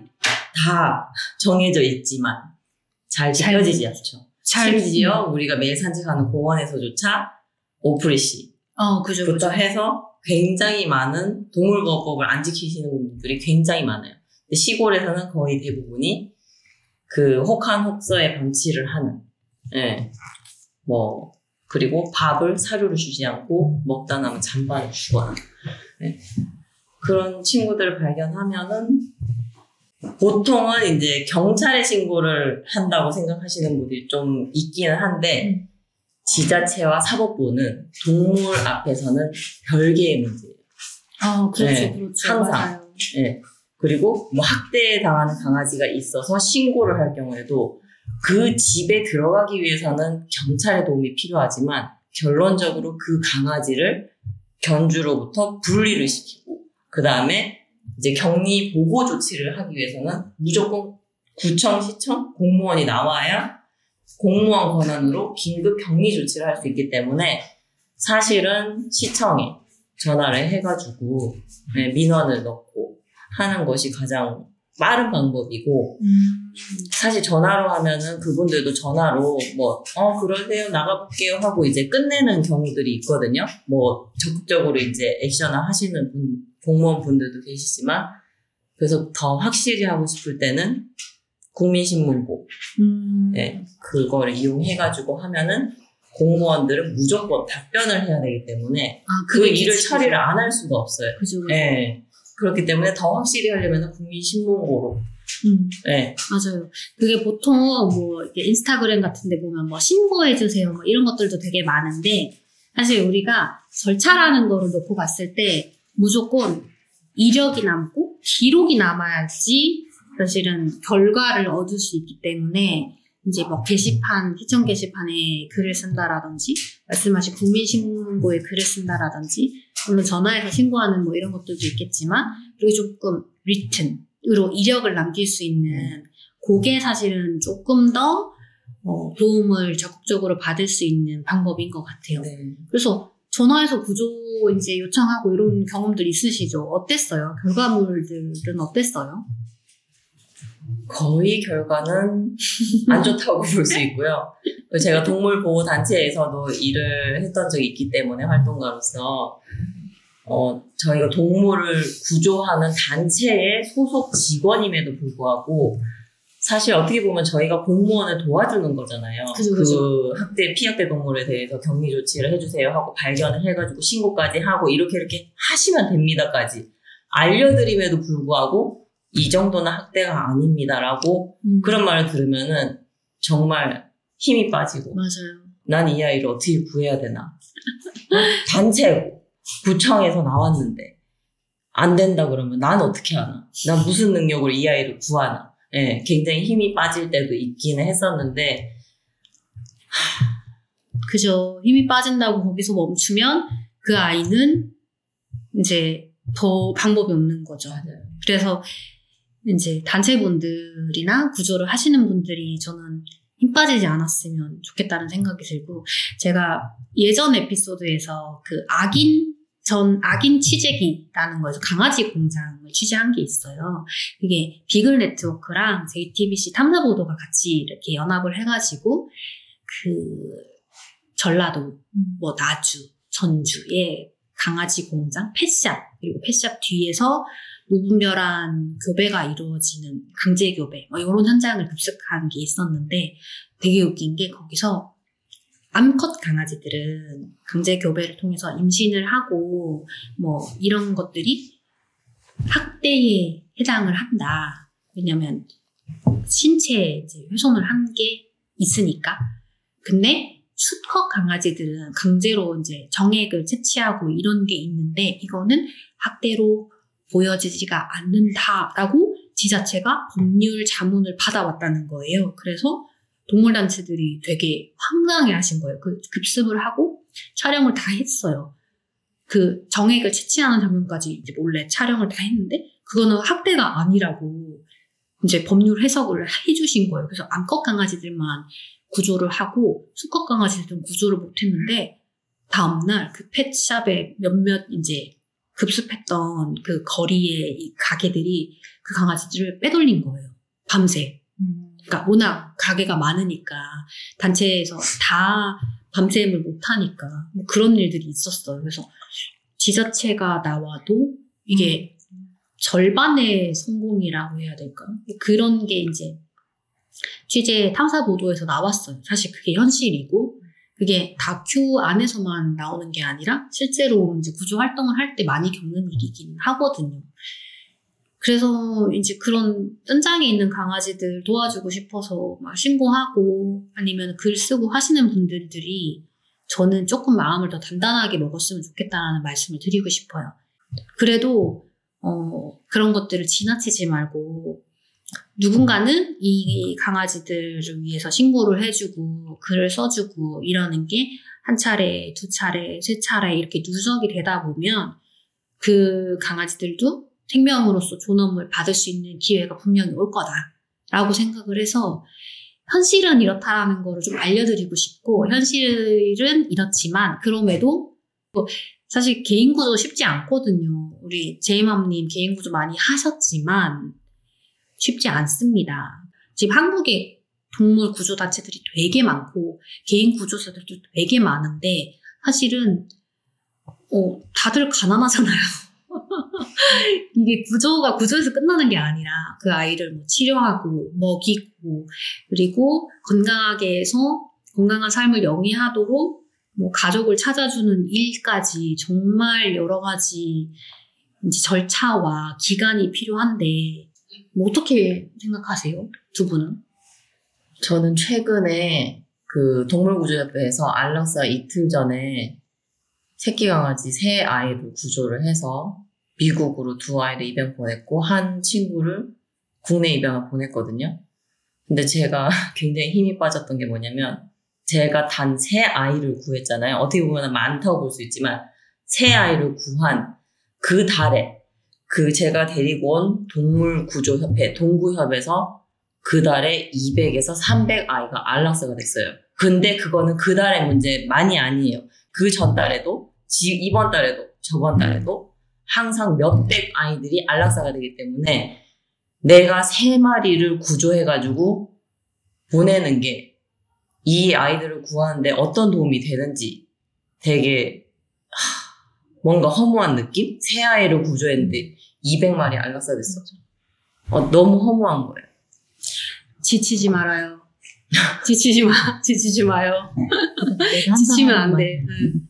우리가 100%를 만족할 수는 없어요. 그래서 해야 되는 건 이제 인식 개선의 문제. 음. 네. 그쪽으로 이제 더 많이 신경을 써야 될 것 같다는 생각을 더 원래도 하고 있었지만 더 하게 되었고 음, 구조적으로 이제 맞아. 법적 법적으로 제도가 조금 더잘 법 동물법법 개정도 좀 더 잘 돼가지고 저희가 꽤 뭐 이것저것 얘기를 나눴는데 너무 무거운 얘기로 가는 것 같아가지고 원래 원래 개 얘기하면은 특히 더 구조 있는데 어, 구조 구조팀에 있고 그런 쪽에 몸담고 계시는 분들이 얘기를 하면은 그러니까 사흘 밤낮이 모자이크 안 되는 어 맞아.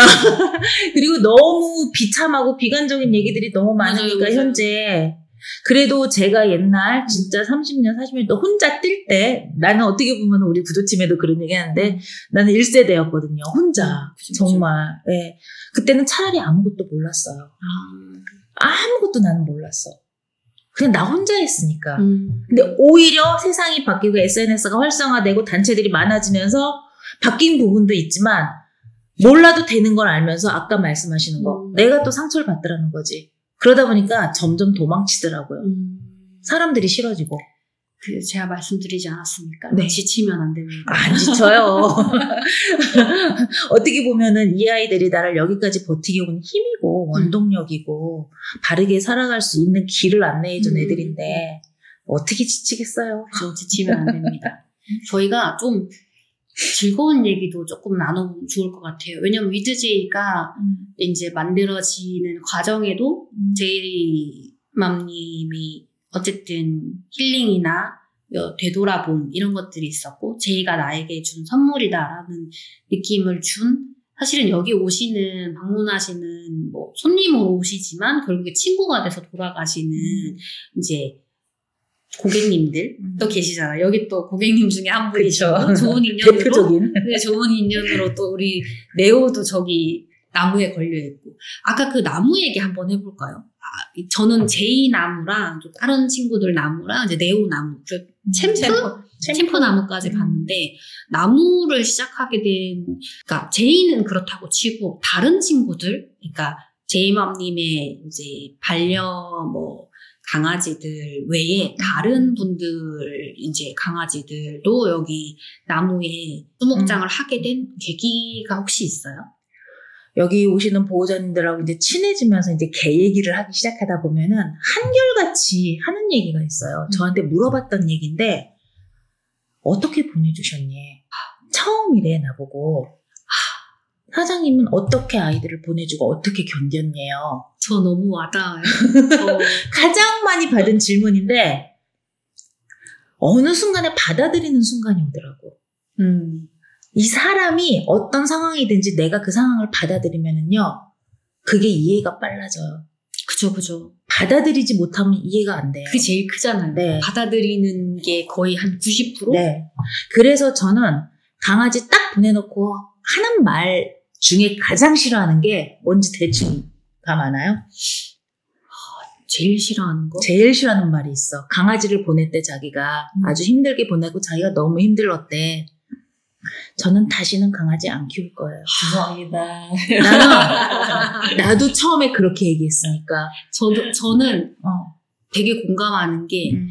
그러면 내가 이 친구랑 지냈던 시간들이 맞아요. 소중하고 즐거운 기억이 아니라는 말처럼 아주. 지긋지긋했단 얘기지. 걔라면 음. 나는 그렇게 들. 근데 내가 그 마음을 품었을 때는 몰랐어요. 아, 다른 네가 나한테 그 얘기를 딱 하니까 그럼 당신이 보낸 그 강아지는 당신한테 어떤 의미였냐? 어 음.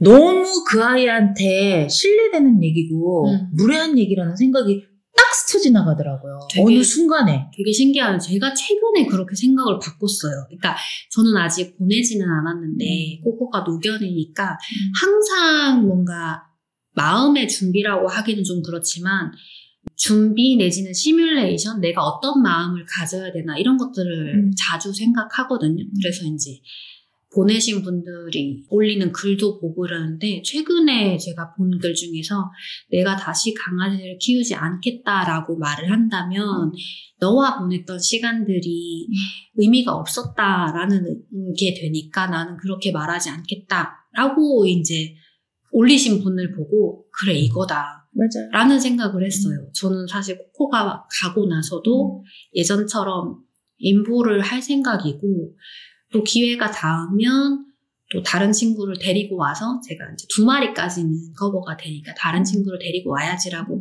막연하게 사실 생각하고 있었는데 그게 제 마음속에 약간 그런 걸로 말로 문장으로 정립되진 않았지만 제 마음속에 그런 마음이 있었던 것 같더라고요. 근데, 근데 그 딱 구절을 보자마자 아 이거구나 내가 어렴풋이 생각했던 게 이런 거였구나라는 생각을 딱 하면서 마음이 조금 가벼워졌어요. 맞아요. 아직 뭐 보내고 이런 건 아니지만 근데 그게 또 내가 받아들이기 시작했던 게 어차피 사람은 같은 길, 모든 살아있는 존재들은 똑같은 길을 가고 있거든요. 그리고 어떻게 보면은 그 길을 내가 지켜주고 잘 보내준 거를 행복하게 생각해야 된다는 거야. 그 순간이 딱 오는 순간에 신의 경지에 올라가더라. 보내주는 게 두려워서 강아지하고 인연을 맺는 걸 피하지 않고 있더라는 거죠. 어느 순간부터. 아퍼? 문제 안 돼요. 음. 내가 잘 데리고 있으면 돼. 아, 생각해보니까 음. 저는 코코를 가을맘도 아시겠지만 임종하려고 입양했거든요. 그래서 사실 저는 출발점이 좀 달랐던 것 같다라는 생각이 지금 방금 들었어요. 그런 결심을 하는 분들 그렇게 많지 않아요. 초반부터. 네. 저는 늦게 했으니까 그런 음, 결정을. 음, 음. 네. 제가 초코를 데리고 왔을 때는 음. 초코가 이제 스무 살까지 살면 제가 나이가 좀 되니까 이제 인생에 대한 받아들임이 유연해지는 나이니까 쉽게 그 편하게 즐겁게 그래도 이제 마무리를 하겠구나라고 생각을 했었고 코코를 데리고 올 때는 처음부터 그냥 임종을 딱 생각하고 와서 사실 저는 조금 가볍게 이렇게 그치. 조금은 편안하게 고 이제 받아들임을 조금 받아들이고 있는 것 같은데 이제 한두 살 된애 친구들을 키우시는 분들한테는 너무 먼 얘기고 그 받아들임이 와닿지는 않을 것 같다는 느낌이 좀 들어요. 음. 그 저는 그래도 생을 살다가 이렇게 좀 그래도 좀 잘 간 아이들은 그래도 보내기가 편한데 참 신기했던 게 제이도 그랬지만 아침에는 분명히 나랑 눈을 맞추고 있고 음. 나랑 체온을 느꼈는데 그게 바로 사고로 잘못되는 경우죠. 아, 제이도 그렇게 네. 갔고 정말 갑자기. 그거는 아, 그게 제이가 그렇게 사고로 갔을 때 와르르 무너지더라고. 내가 그동안 그렇게 했었는데 그죠. 제이 때는 왜냐면은 100% 동물이 잘못되는 건 사람 탓이다. 음.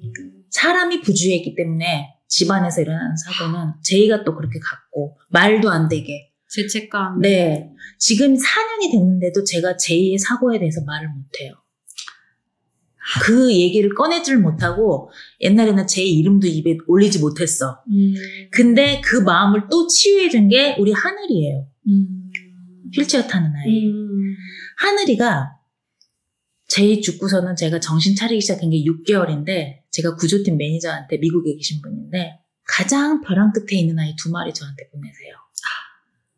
저 못 살겠어요. 음.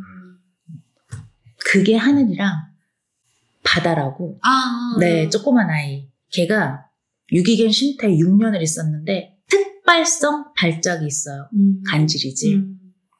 까딱까딱 넘어가요, 그냥. 아. 그두 마리를 나한테 보내주시더라고. 음. 하늘이하고 바다를 계속 케어하고 하면서 제이에 대한 죄책감이 점점 점점 줄어가더라고. 음. 그 사람들은 이해를 못했죠. 음. 왜 그렇게 수고로운 일을 어. 하느냐. 하늘이는 안락사 하루 전날 구조됐고 음. 구조했더니 또 심장사상충이고 그리고 척추가 완전히 부러져 있었는데 살아났어요. 모든 장기가 다 부어 있었어. 음. 우리 집에 왔는데 2주 내내 설사만 하더라고요. 그리고 너무 놀라웠던 게 생전 해보지도 않았던 공을 던져주면은 앞다리로 가서 다리 끌고 가서 물어와요. 아유. 아, 내가 그거 보고 펑펑 울었어. 얘는 어쩌면 집을 잊어버렸을 수도 있겠구나. 버려진 게 아니라 어. 사람하고 놀았던 거야. 그죠, 그죠. 음. 기억을 하는 거니까. 네, 그랬다가 교통사고가 나서 유기견 보호소까지 흘러 들어가서 나한테 왔구나. 음. 사람하고 노는 놀이를 너무 잘하는 거예요. 버려진 게 아닌 거지, 그거는. 음. 음.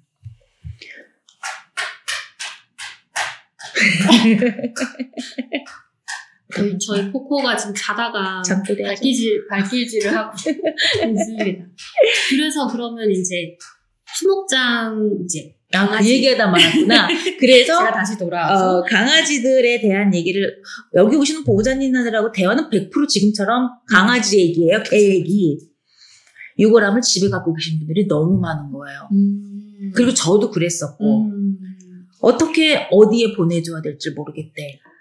그 얘기를 굉장히 많이들 하시더라고요. 아직 한국은 뭐 그러니까 사람은 납골당 이런 게 있는데 음. 강아지는 또 그런 게 없기도 하고 또 키우던 강아지를 납골당에 올려놓고 가끔 보러 온다라는 게 사실은 매일 보던 친구니까 의미가 별로 없어요. 예, 예, 예. 네.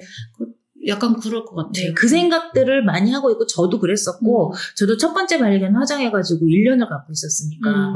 결국에는 아빠 산소에 뿌려주고 왔거든요. 음. 근데 그것도 뿌려주고 나니까 보고 싶을 때 아. 거기 가면 흔적이 없잖아. 그래서 먼지가 그냥. 어디로 갔는지 아빠 산소만에 덩그러니 있다 보니까 그것도 또 후회가 되더라고요. 음. 그래서 제가 시골로 온 이유도 우리 아이들 음. 수목장을 해줘야 되겠다. 음. 그 마음을 가지고 여기를 왔는데 의외로 나 같은 보호자님들이 너무 많았다는 거지. 그래서 제가 받아들인 거예요. 음. 제가 마지막 지켜드릴게요. 외롭지 않게. 신뢰가 되지 않고 저한테 보내주신다면 보내세요. 음. 제가 다 준비할게요. 너무 좋을 것 같아요. 근데 보면은 너무 좋아하시는 거예요. 음. 전부 다. 뭔가 여기 나무에 이름이 걸려 있고 그 이름 밑에 뭐 이러저러한 그 아이에 대한 추억의 멘트들이 음. 써 있고 그런 거잖아요. 내가 보고 싶을 때 갈 수 있는 곳이 있으면 네. 정말 그 그런 거잖아요. 망망대해에 아무데나 가서 막 그것 때문에 못 보내는 가서 거야. 울고 막 어. 이런 게 아닌 거잖아요. 그래서 저한테 하셨던 얘기가 있어요. 보호자님들이 여기서 사장님하고 있으면 너무 행복할 것 같다는 그 말. 된다. 어, 자기가 안심이 된대. 그지 그지. 네, 그러니까 그 책임감 때문에 나, 수가 나. 죽을 때까지 펜션 해야 돼요. 안 그래도 제가 그 이전이 안 돼. 안 돼요. 이전 못 해요. 아, 산소 이전 안 되는. 어, 분점도 못 내요, 저는. 제가 그 남자 사장님이 아 저희 와이프가 자꾸 강아지를 데려고 제가 말리고 있습니다라고 말씀은 하셨지만 어쨌든 확장을 하실 계획을 가지고 계시다라고 하니까 나중에 저희 코코도 아유, 저랑 인연이 되신 분들의 반려견, 그리고 저랑 인연이 없어도 이곳이 궁금하고 나는 꼭 그 얘기를 해주고 싶어요. 여기에 아이를 보내고 싶다면은 나랑 모르는 사람이어도 상관없어요. 그 마음만 가지고 오면은 제가 다 준비해드려. 어떤 분들은 얼마니? 어, 좀 당황스럽더라고요. 앞도 뒤도 없고 얼마냐고 어, 사장님 근데 얼마예요? 이러는데 아 이분은 좀 그거는 그렇게 그 사람의 마음을 생각한다면 그게 튀어나올 수 없는 말이에요. 그죠 그죠 약간 네. 어떤 마음으로 문의를 하고 음. 또 이분이 어떤 마음으로 그러니까 데이맘님이 어떤 마음으로 이 아이들을 받아주려고 하는지에 대한 이해가 없는 어, 거죠. 그런 네. 거를 좀 물어 네.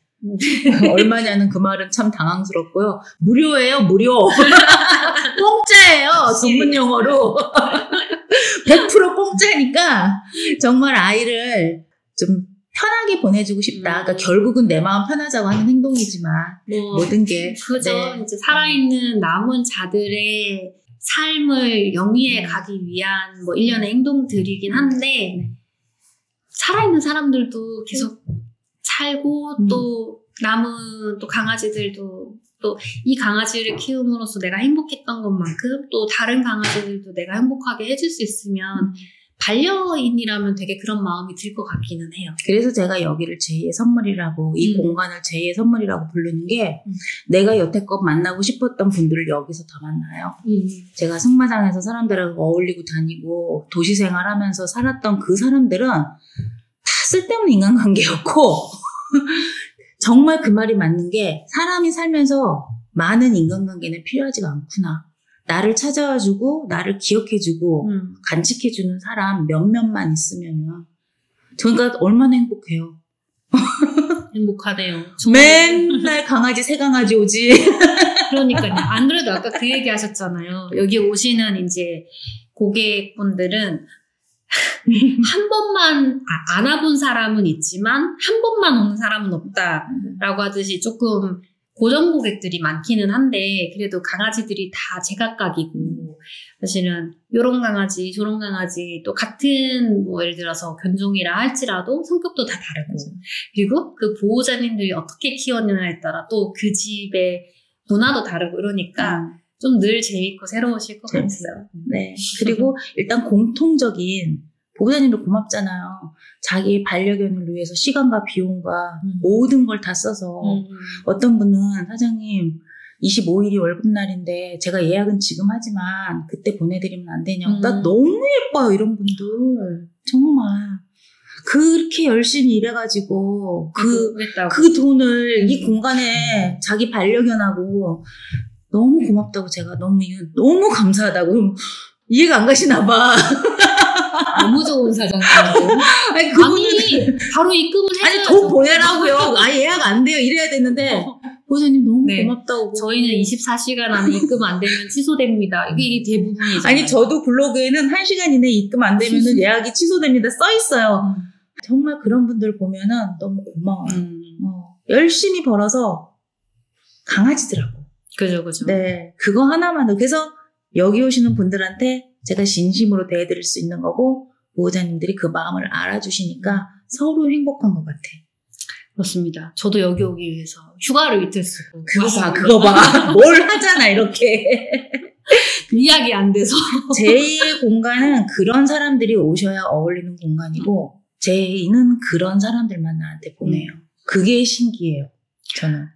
그죠. 근데 약간 깔때기 효과라고 음. 내가 약간 그렇게 하면 그런 사람들만 약간 모이는 것 같아요. 시간이 지날수록. 그래서 고객님은 사장님을 닮나 봐. 아니야, 난 많이 느껴. 약간 젊을 때 가을 젊을 때 나인가 약간 오, 난 너무 느낌. 많이 느끼고. 12마리입니다. 키워요. 아니, 왜냐면은 나도 이제 나이가 먹으니까 슬슬 후계자를 찾아야 되는데. 오, 오. 어우, 외국인. 탐나는- 어? 외국인. 아니지. 그런 후계자 말고요. 마음으로 소통할 수 있는 나를 정말 내 대신해서 정말 나 같은 사람. 아, 외동딸. 우리 딸은 미국에서 안 들어와요. 관심 없어요. 자기 찾지 말래. 한국 안 온대. 자기. 수의사신데 왜? 미국 수의사인데요. 좀 미국 수의사. 오, 미국 와주세요. 준비하고 있어요. 음. 네. 이 아이는 좋아. 오시면. 근데 아. 하나도 못 써먹어요. 중요한 거는. 한국에 안 오셔가지고. 네. 이 아이는 갈 때 벌써 음. 지금 그리고 14년을 미국에서 살았기 때문에 음. 거의 70% 이상 미국인이죠. 네, 사춘기를 거기서 겪었기 음. 때문에 문화가 얘기가 안 통해요. 그죠. 품 안의 네, 자식입니다. 전 일찍 내보냈기 음. 때문에 미련도 없고 덕보고 싶은 생각도 없고 음. 네. 그냥 후계자를 하나 지금부터 말, 몰, 말- 몰색을 좀 해야 되겠다. 아셨죠? 보호자님들. 후계자 이드제이 후계자 찾습니다. 원래 이한이 장래희망이 고깃집 사장님 아니었어요? 치과 의사. 아, 낮에는 치과 에서 밤에는 고깃집 사요. 오. 어머나 세상에 좀 후자. 펜션 사장님은 없더나? 미안하 나와봐라. 강명록 열심히 적고 있다 지금 방에서. 아 저 방에 써 있는 저 방명록은 제가 맞아요. 나중에 다 책으로 낼 거예요. 안 그래도 방문록이 이렇게 가득 찼더라고요. 내용이 심상치 않죠? 저 되게 깜짝 놀랐어요. 보호자님들이 음. 저한테 해주고 싶은 말을 간단하게 써주세요. 그 내가 안 간단하더데요. 일기를 써놓고 가세요. 일기. 어. 에세이를 써놓고 어. 막 하시더라고요. 나는 딱 손님들 퇴신하잖아. 가장 먼저 보는 게 저 방명록이에요. 음. 아무것도 안 봐. 더욱더 봐요. 막 그림도 그려놓고 네. 뭐 정성이 장난이 아니더라고요. 그래서. 제가 되게 어, 나는 어떻게 써야 되지? 벌써부터 긴장을 막 하고 아 있어요. 지금 방명록 쓰는 거야? 아이고 아이고 아이고. 아인이랑 이한이네가 방명록 쓴 게 있어요. 사실 아까 맞아요. 제가 여기 너무 좋아가지고 사진도 찍고 막 동영상 앉아? 찍고 할 때 아인이가 자기가 쓴 방명록이라고 아 찾아서 이거 보여줬어? 보여줬어요. 아인이가 쓴 방명록. 방금 전에 이한이가 쓴 거예요. 아 진짜? 응, 우리 여기 녹, 녹음하는 동안 이한이가 썼어. 이한아, 이거 봐. 일기 쓰고 간다니까. 한번 읽어줄 어. 수 있어 이한아? 이한아 한번 아 읽어줘. 부끄러우니까 동생이 읽을까요? 너무 고맙다 진짜. 동생 읽어줄 한번? 읽어줘. 아니 나 몰랐었는지 내가 읽어볼까? 어, 너 읽을 수 있어? 아니야. 괜찮겠다. 여기 마이크 마이크에 대고. 마이크 좀 아파요. 이리 와봐. 김은 먹으면 안 돼요 지금. 가을이랑 함께 살고 있는 이한이입니다. 오늘 벌써 세 번째 놀러 오고 있는데 이제서야 이 글을 써서 죄송한 마음이 드네요. 일단 위드제이를 놀러 올 때마다 사장님 이 말도 많이 저 걸어주시고. 걸어주시고 올 때마다 사장님 과 더욱 친해져서 즐거움이 배가 되는 것 같아 좋았습니다. 그리고 첫 번째, 두 번째는 수영장을 쓸 수 있을 때 놀러 왔었는데 너무 좋아, 너무나 즐거웠고 기억에 더 오래 남을 것 같습니다. 그것 외에도 말도 보고 먹이도 주고 올 때마다 자연 가운데에 있어 산을 구경하면 쌓였던 스트레스가 날아가는 것 같아요. 아나운서 아니세요? 방송부 아나운서. 팀장님?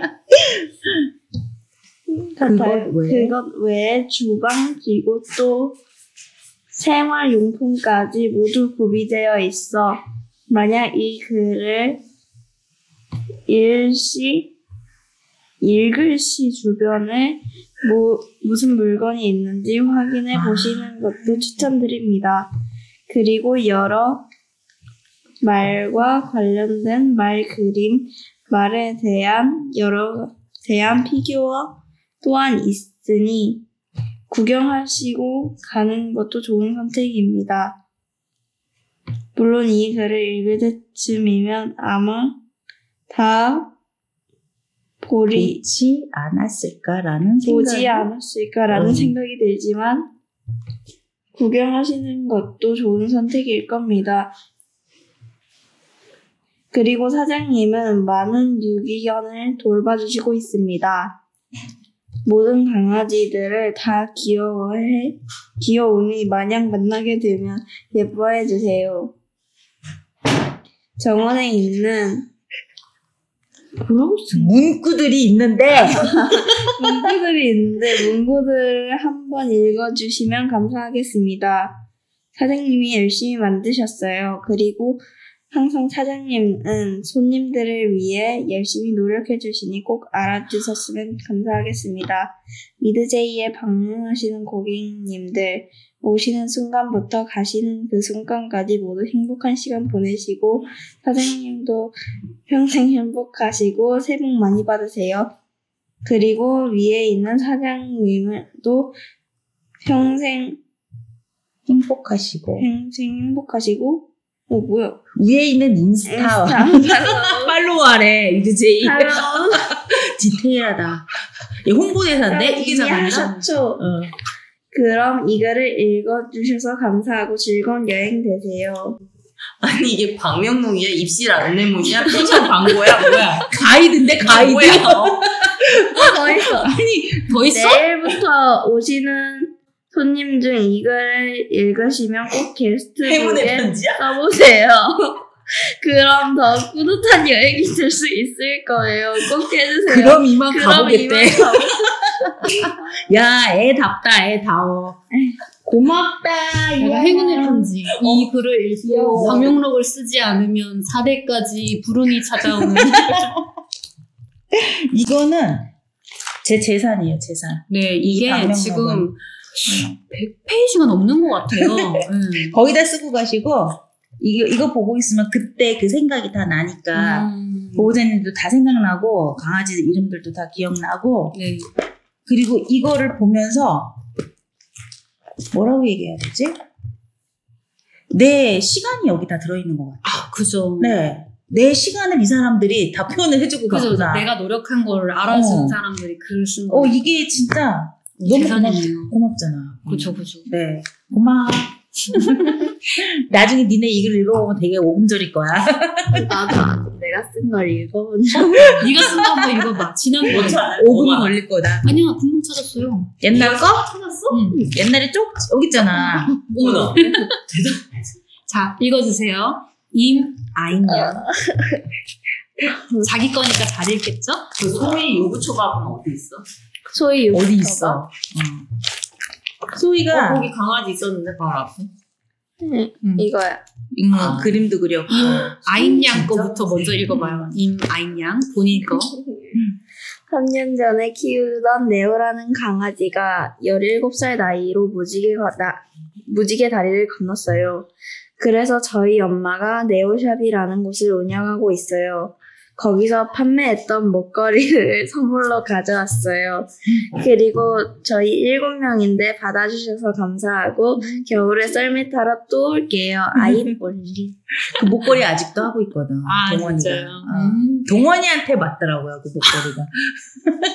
자, 그럼 우리 소희 거도 한번 읽어볼까요? 이게 자- 작자의 허락을 받지 않았지만 어. 이거 이거는 이제 제 소유권이 이제 제이맘님 소유니까 선생님 안녕하세요. 위드제이 가서 잘 놀라 놀다 갑니다.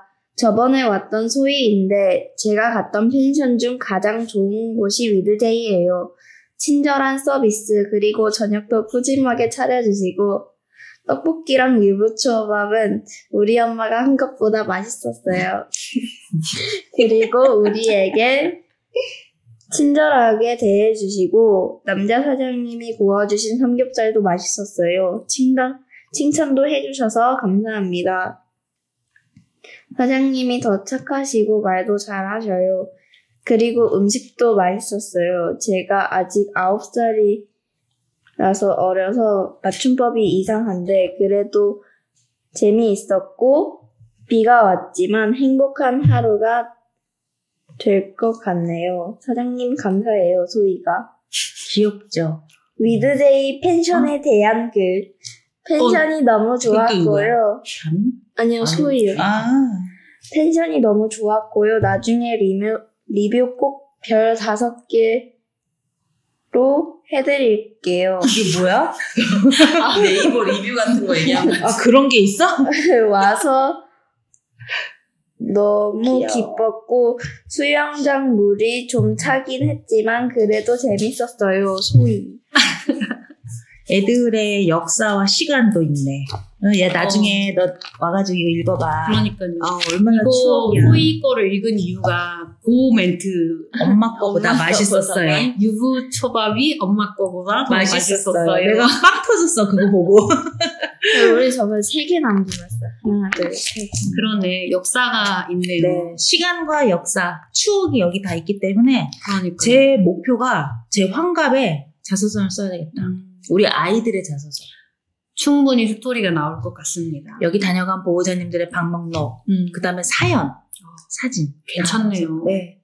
그렇게 남겨서 오시는 분들한테 선물로 드리려고요. 자 이미 제이맘님의 입을 떠나서 이제 공중으로 이제 전파를 탔기 때문에 이거는 빼봐. 나 자서전 써야 돼. 그래서 자꾸 얘기하는 거예요. 맞아요. 네. 자꾸 얘기하고 이게 알려야 하게 되는 음. 그런 힘이 있는 것 같아요. 그럼 우리 수목장 아까 얘기했는데 제가 챔프 음. 수목장 얘기도 사실 좀 듣고 싶어요. 챔프는 가을맘님 얘기를 좀 해주시면 좋을 것 같아요. 챔프는 어떤 아이냐면 그 인천에 계양산이라고 있는데 거기에서 약 4년 전에 개농장이 발견이 되었어요. 산속에서. 근데 거기 250여 아이의 도사견들이 뜬장에 있었고 그 아이들을 책임질 만한 단체들이 선뜻 나서는 단체들이 없었고 결국에는 시민들이 모여서 시민 보호소를 만들어서 이 아이들을 이제 구해주기로 네 그렇게 됩니다. 그렇게 해서 거기에서 이제 구조된 아이들 중 한 친구가 챔프인데 이 챔프는 사실 뭐 입양처도 없었고 그냥 거기에서 이제 머무르고 있던 친구였는데 이제 항문 쪽에 네, 탈항 네, 항문이 이제 바깥으로 나오는 그런 이제 수술을 하면서 2차 병원도 가고 굉장히 고생을 많이 한 친구인데 결국 두 번의 수술 끝에 회복을 이제 하지 못하고 무지개 다리를 건너게 되었어요. 그래서 어 보통 무지개 다리를 건너면은 저희들이 이제 연계된 장례식장이 있어서 거기서 이제 화장을 하- 하거든요. 그래서 제가 사실 거기가 이제 인천이고 저는 성남에 살고 있기 때문에 사실 봉사를 굉장히 자주 가지는 못하거든요.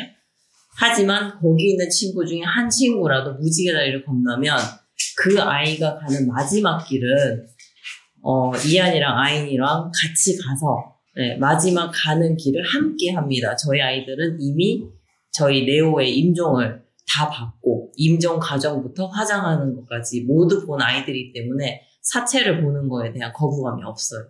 그래서 이제 아이들이 무지개 다리를 건너면 어떤 저희가 아는 단체의 아이거나 어떤 아는 구조견 그런 아이들의 장례식장을 네, 모두 다 가서 그 아이들의 마지막 가는 길을 배웅을 해주는데 그 이야기를 우연히 이제 저희 위드제이 사장님께서 들으시고서는 음, 그러면 네오 네오 수목장 할 때 챔프도 챔프도 내가 해줄게요라고 하셨어요. 음. 흔쾌히. 예. 그래서 그 챔프가 마지막에 누워가지고 몸이 이제 굳고 어 마지막에 항문이 막혀가지고 이제 배변 활동도 잘 못하고 사실 누워서 이제 소변도 보고 온몸이 이제 거의 뭐 소변으로 막 목욕을 하듯이 예. 온몸이 축축해서요 그 장례식장에서도 음. 그런 상태로 이제 떠났었는데 아 제가 그 챔프가 마지막 할 때 목줄을 하고 있었는데 가죽 목줄을 그 목줄을 좀 벗겨주고 싶더라고요. 음. 되게 굉장히 좀 갑갑해 보였고 음. 그래서 그 목줄을 제가 그때 챙겨서 왔었어요. 음. 네, 뭐 오줌 냄새가 엄청 심하게 나는 목줄이었는데 그 목줄을 제가 이제 지퍼백에다 보, 보관을 하고 있다가 음. 사장님께 이제 그게 챔프가 하고 있는 음. 목줄이니까 그 수목장 할 때 그 목줄을 같이. 네 여기 나무 밑에다가 음. 다 달아주시고 음. 밑에다가 묻고 음. 이제 그 목패에 새기는 이야기를 이제 무어 어떤 걸 하고 싶냐 했는데 챔프가 사실은 뭐 입양자도 없고 뭐 봉사자들이 오셔도 뭐 100마리 이상의 아이들을 봉사하고 챔프가 사실 눈에 띄는 아이도 아니었거든요. 음. 그래서 그냥 멘트를 영원히 잊지 않을게 음. 예, 라고 이제 적어도 뭐 우리만은 음, 뭐 누군가한테서는 잊혀지겠지만 보호자가 없는 음, 어, 울지 마요. 너는 우리가 이제 기억을 해주겠다. 음. 음, 그런 의미에서 챔프가 여기 이제 사장님께서 음. 챔프를 데리고 계신 거랑 마찬가지죠. 챔프 얘기는 저도 알고 있는데 여기 네오 옆에 챔프 나무가 있어서 저는 사실 좀 놀래기는 했어요. 그리고 챔프가 결과적으로 이제 평생 가족을 만나지는 못했지만 그래도 가는 길에 외롭지 않게 가지 않았을까. 그리고 나중에 이제 우리 갈맘이 무지개 다이아몬드가 됐을 나만 때나 어, 무지 기다려봤는데 갈맘이 이제 다이아몬드가 됐을 때 음. 챔프가 무지개 다이 저 끝에서 기다리고 있지 않을까 약간 이런 느낌도 좀 들기도 하네요. 아 근데 그거 좀 궁금해요. 사실 그 저희가 이한이 아이니 에피소드에서 다루긴 했지만 아이들이 그 반려견에 임종을 한다라는 거를 이해하고 받아들이고 이제 이런 게 쉽지 않은데 뭐 어떻게 좀 생각을 하시고 어떻게 좀 이 아이들이 잘 받아들일 수 있게 그래서 이제 다른 이제 봉사 활동하는 강아지들이 인종도 볼 수 있게 이렇게 된 건지 그것도 좀 궁금해요. 사실 17살의 나이에 죽었는데 임종 준비 네오. 뭐 마, 네, 네오의 임종 준비를 마음의 준비부터 하면은 12살 때부터 음. 왜 네오의 여자친구가 같은 품종의 같은 나이 친구가 있었는데 12살에 먼저 무지개다리를 건넜어요. 아, 그래서 사실 저는 이 친구도 왜냐면 워낙에 사고도 많이 쳤고 길 가다가 막 음식물 쓰레기도 주워 먹고 뭐 썩은 것도 그냥 뭐 다 삼키고 막 음. 그래서 사실 오래 못 살 거라고 생각을 했거든요. 그래서 아 지금부터 내가 임종 준비를 해야 되겠다 했는데 얼마 안 가서 한쪽 눈이 녹내장으로 실명이 됐었고 그리고 얼마 안 가서 두 귀가 안 들렸고 그리고 최종적으로 죽기 한 2년 전에는 한쪽 나머지 한쪽 눈까지 실명이 되면서 결국 눈이 안 보이고 귀가 안 들리는 그런 상태가 되었기 때문에 저희 아이들이 어렸을 때였기 때문에 저 사람 애들도 데리고 어디를 다녀야 될 거 아니에요. 애기들인데 뭐 놀이터 동산도 가고 싶고 할 건데 모든 곳을 애견 동반 음. 음. 그래서 유모차에다가 그, 뭐, 귀도 안 들리고 눈도 안 보이니까 유모차에 실어서 모든 곳을 같이 다녔어요. 그리고 이한이 아이니는 다섯 살, 여섯 살, 일곱 살이었을 때도 겨울에 이 개 때문에 음. 추운데 밖에 테라스에서 손 벌벌 떨면서 밥을 먹고. 네. 그러니까 그렇게 해서 아픈 강아지라는 것을 인식한 채로 이제 임종하는 과정까지 굉장히 자연스럽게 보면서 온 거죠. 그리고 저도 그때가 처음 임종이었으니까 처음에는 굉장히 무서웠는데 진짜 이 아이가 갈 때가 되니까 얘가 이렇게 무서워하는데 내가 옆에서 같이 무서워하고 있을 수는 없는 거예요. 그러면서 임종 직전에 어떤 증상이 나, 나타나는지 3시간 전에 어떻게 되는지 2시간 전에 어떻게 되는지 심박수가 1분에 몇 분이 몇 분 몇 번이 뛰는지. 되면은 예, 임종하기 몇 시간 전이다. 이런 것들을 정말 울면서 계속 검색을 해가지고 임종 전에 나타나는 그 프로세스를 음. 계속 제가 익히고 있던 거죠. 음. 근데 주, 근데 네오는 정말 고맙게도 제가 그 알아본 그 임종 프로세스대로 일주일 전, 이틀 전, 하루 전, 뭐 다섯 시간 전, 한 시간 전, 30분 전 모든 임종 프로세스를 다 보여주고 왔어요. 아, 그래서 정말 딱 무지개다를 건넌 시점에서 저는 울지를 않았어요. 준비한 대로. 네, 내가 준비한 모든 것을 보여주고 왔어. 내가 준비할 수 있게. 음. 어. 그럼 뭐 얘네는 애기들이니까 음. 막상 이제 뭐 죽었다고 하니까 뭐 울고 하긴 했는데 막 장례식장에 막상 이제 갔을 때는 정말 갑자기 직사에서 온 개들 데리고 온그 보호자분들은 대성 통곡을 하고 거기서도 막 눈이 퉁퉁 부어요. 근데 우리는 꽤 계속. 준비를 하고 있었고 무지개다리를 건너고 나서도 바로 장례식장에 가지 않고 그 상태로 이안이랑 아인이랑 뭐 아빠랑 다 같이 거실에서 24시간을 함께 자고 그리고 나서 장례식장으로 출발했어요. 그래서 막뭐 부패가 될까봐 그때 여름이었으니까 음. 에어컨도 엄청 세게 돌리고 아이 밑에다가 이제 부패가 일어나지 않게 아이스팩. 아이스팩 다 넣고 음. 그다음에 에어컨을 너무 트니까 이 눈이 음. 예, 어, 약간 눈이 자꾸 말라가지고 눈꺼풀이 뿌옇게 되는 거예요. 음. 그래서 에어컨 바람에 눈 알이 마를까봐 랩으로 음. 그 얼굴 위에 눈 마르지 말라고 요렇게 덮어놓고 그리고 온 가족이 걔를 둘러싸고 하룻밤을 자고 그 다음날에 화장하러 갔죠. 음. 네. 그렇게 해가지고 이제 화장하러 가서는 딱 들여보내면 이제 다시는 못 만지고 못 보는 거잖아요. 그래서 이제 고양이 키우는 친구한테 들은 팁이 있었거든요.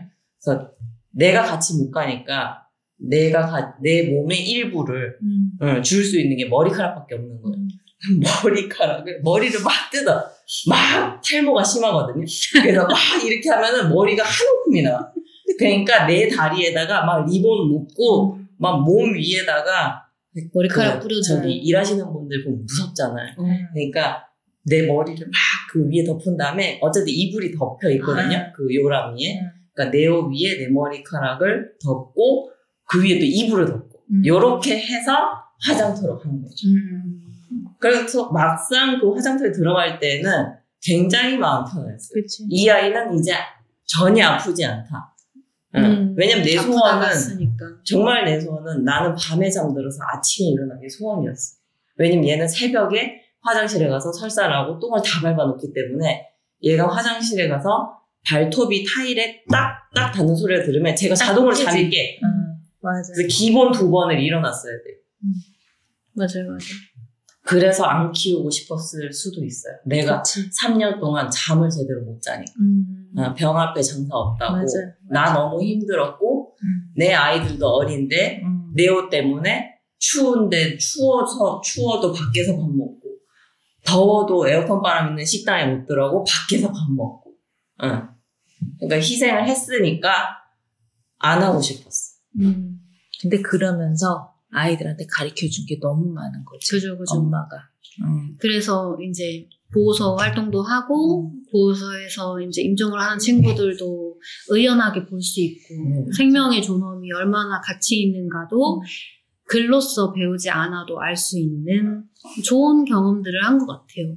물론 아직 애기고 까불고 철없지만 저 안에는 되게 단단함이 있어 보이고 네 있다는 거. 물어보고 싶어요. 장례식장에 가서, 음. 이제 우리 보호소 애들 친구들 그 죽은 시체들이 이제 있잖아 마지막 갈 때. 그 우리는 다 만져주면서 이제 인사를 하고 막 얘네 뽀뽀도 해주고 하거든요.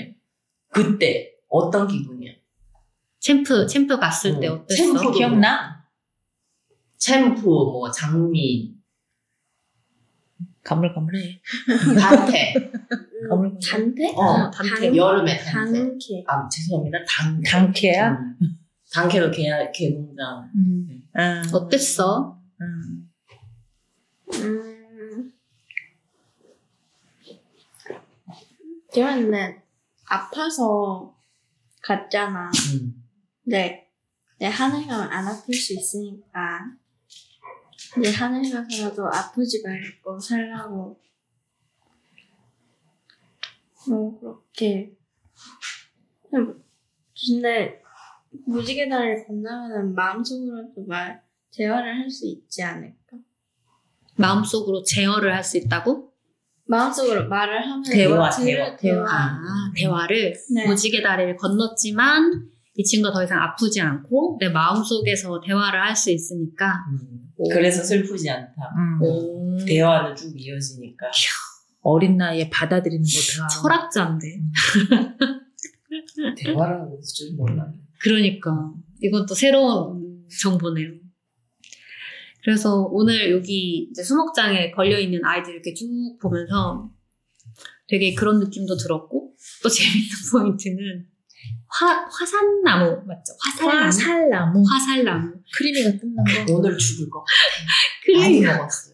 크리미가 자꾸 화살나무를 자꾸 씹어 먹어가지고 껍데기를 비싼 거 저희 남자 사장님이 크리마 안돼 이러면서 막 뛰고 아이 이 녀석이 또 뜯었네 이러면서 그게 이제 나 없, 내, 만약에 자기 없을 때 나랑 둘이 크림 있다가 나무 뜨겁잖아. 나 죽이려고 했을걸? 진짜 자기 있을 때 그러니까 그 정도로 한 거지.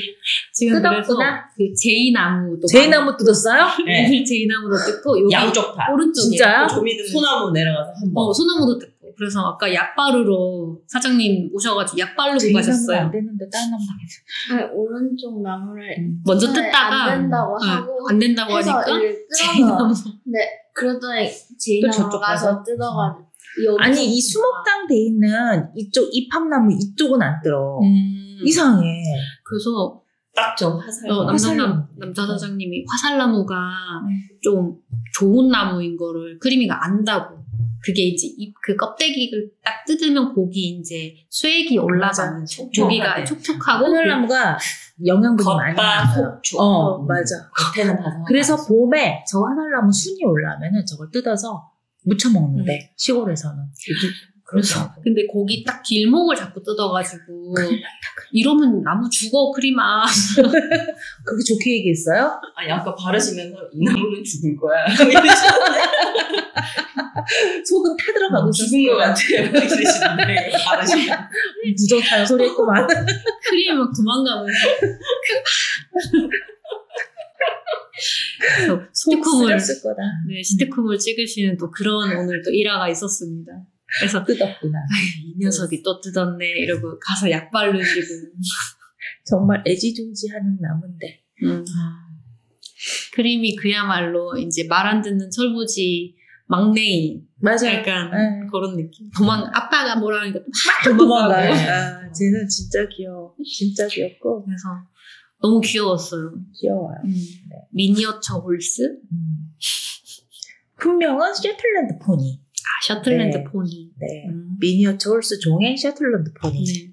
아 그리고 지금 저희가 녹음하면서 음, CU, CU도 같이 있잖아요. 아, 그 CU. 저희 사장님, 남자 사장님 얘기해 주셨는데, CU가 워낙 사회성이 좋아가지고, 여기 손님들이 오면, 손님들이랑 같이 자고, 음. 다음날 손님들이 이제 차 타고 가려고 하면, 차에 CU가 어, 먼저 맞아. 오른다라고 하시더라고요. 맞아. 오늘도 지금 저희랑 같이 있고, 음. 심지어 저희 하린이 맘이랑 저한테도 엄청 뽀뽀 세례를 하고, 제 무릎에 앉겠다고 막 초코를 밀어내고, 정말 애교쟁이야. 지금 봐봐. 애교가 진짜 많아. 어, 정말 애교쟁이야. 너무 귀여워요. 뭐 혼자 오는 뭐 반려견들이 있어요, 보호자님들이. 네. 내가 잊어버리진 않아.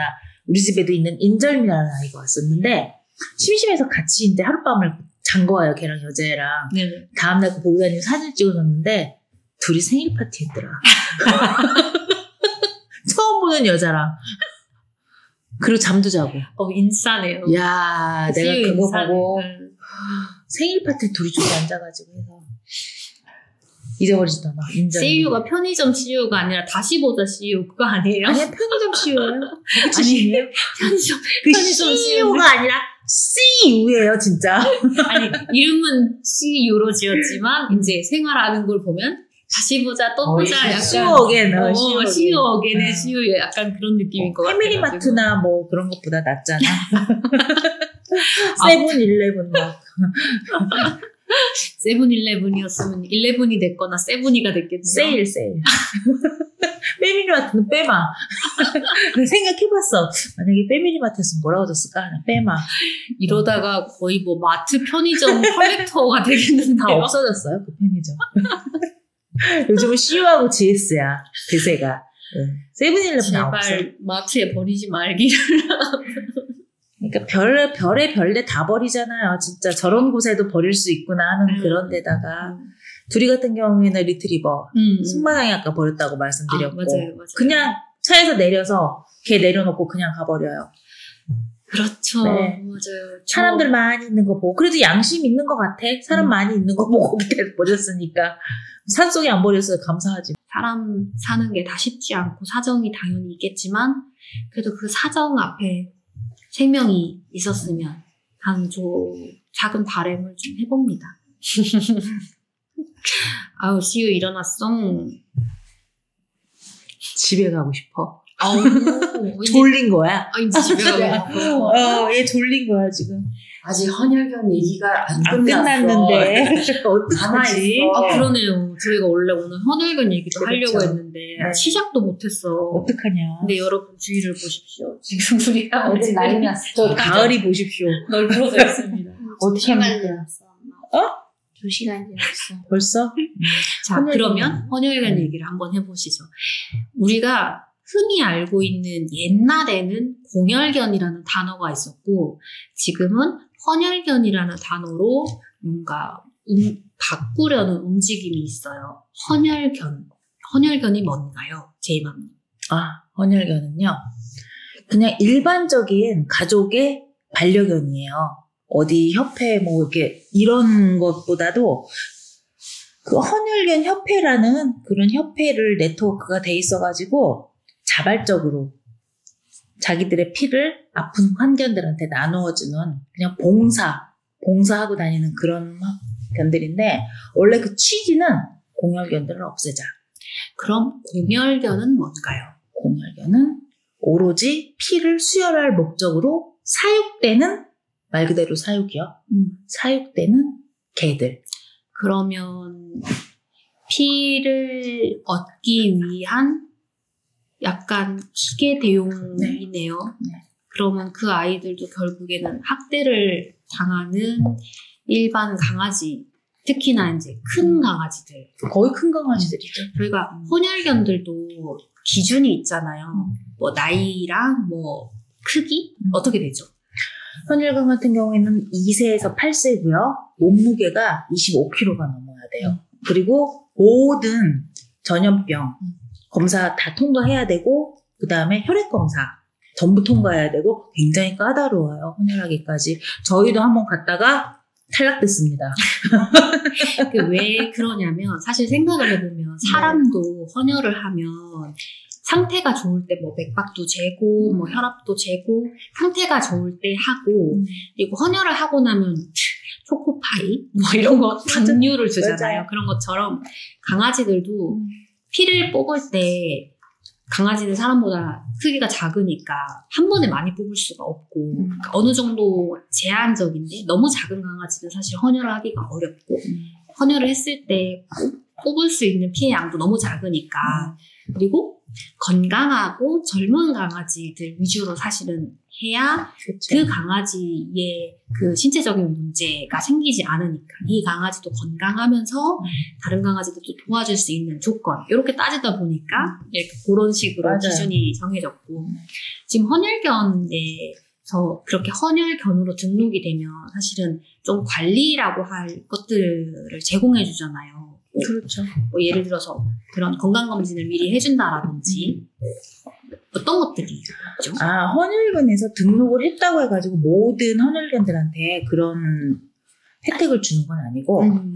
일단은 그 협력병원이 있어요. 아, 네네. 한 달에 전국에 한 20개 정도의 협력병원이 있는데 한 달에 한 번씩 날짜가 잡혀요. 정기헌혈이라는 아, 그때 지원을 해서 병원에 가서 혈액 검사하고 기, 본적인 건강 검진을 그때 받는 거야. 아, 무조건 다 되는 게 아니라 아, 어, 정기. 어, 정기 헌혈에 예약을 해서 가면은 이제 헌혈을 하러 가는 건데 될 수도 있고 안 될 수도 있는 거지. 아, 그죠, 그죠. 네. 그 아이가 건강한지 통과가 되면 이제 헌혈을 하는 어떤 거죠. 아이들은 너무 긴장해서 이것도 안 잡혀요. 아, 혈관 혈관도. 그런 아이들도 있어요. 음. 그래서 검사도 못 하고 가는 아이들도 있고. 어, 그럴 수 있죠. 저희 같은 겨- 케이스처럼 검사를 했는데 약간 빈혈 증세가 보인다. 그러면 못해요. 그죠, 그죠. 네. 그 아이도 또 건강이 안 좋을 수 있으니까. 음.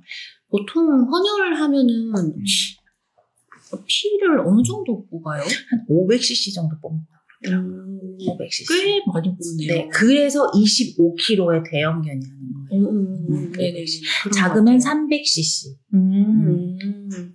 야, 강아지 25kg 넘는데 500cc면은 그래도 꽤 많은. 많이 먹죠. 네. 그래서 네. 그 전에부터 관리도 많이 해야 되고, 근데 500cc까지 뽑는 경우 거의 없고, 거의 300cc. 음, 네. 그죠, 그죠. 네. 아이들도 이제 챙겨야 되니까. 네. 물론 피가 필요한 환견들도 많이 있지만, 음. 뭐, 환견들만 살릴 수는 없는 그래서 거니까. 보통 500cc를 뽑는 아이들의 경우는 한 50kg. 약간 초대형 견이라고 네, 얘기하는. 네, 음. 네. 그런 강아지들이 자- 주로 많이 하고 보통은 한 300cc 정도 네. 제가 알기로는 그렇게 뽑는다고 얘기하시더라고요. 제가 아까 듣기로는 위드제이가 헌혈견 한국 헌혈견 협회의 음. 첫 번째 후원사 공식 후원사 뭐 아, 이렇게 첫 번째 들었어요. 공식 후원은 협력사 아니고요. 뭐 어, 이렇게 협력사 여러 군데 협력사가 있어요. 헌혈견 협회에는 네네 뭐 약품 쪽에도 있으시고 무슨 사료나 아니면 음. 간식이나 강아지 영양제 그런 아니면 페페어 같은 데서도 아, 후원해 네네. 주시고 네네. 많이 해 주시는데 저희 같은 경우에는 숙소 아 펜션 이런 네, 숙소 반려견 숙소로는 음. 저희가 처음으로 등록을 했고, 맞아요 맞아요 그렇게 들은 것 네, 같아요. 그렇게 했다가 이제 작년에 또 저 경남 쪽에 또 음, 음. 휴양님 쪽에서 숙소 하시는 분이 또 한 분 또 등록을 하셨고, 음. 네, 그렇게 해서 숙소는 두 개가 운영이 되고 있는 거죠. 네네네. 네. 사실 제가 여기 오기 전에 음. 그 전에도 이제 헌혈견에 대해서 알게 되고 좀 관심이 생겨서 좀 찾아보고 그래서 제가 헌혈견 정회원에 가입하고 왔어요. 음.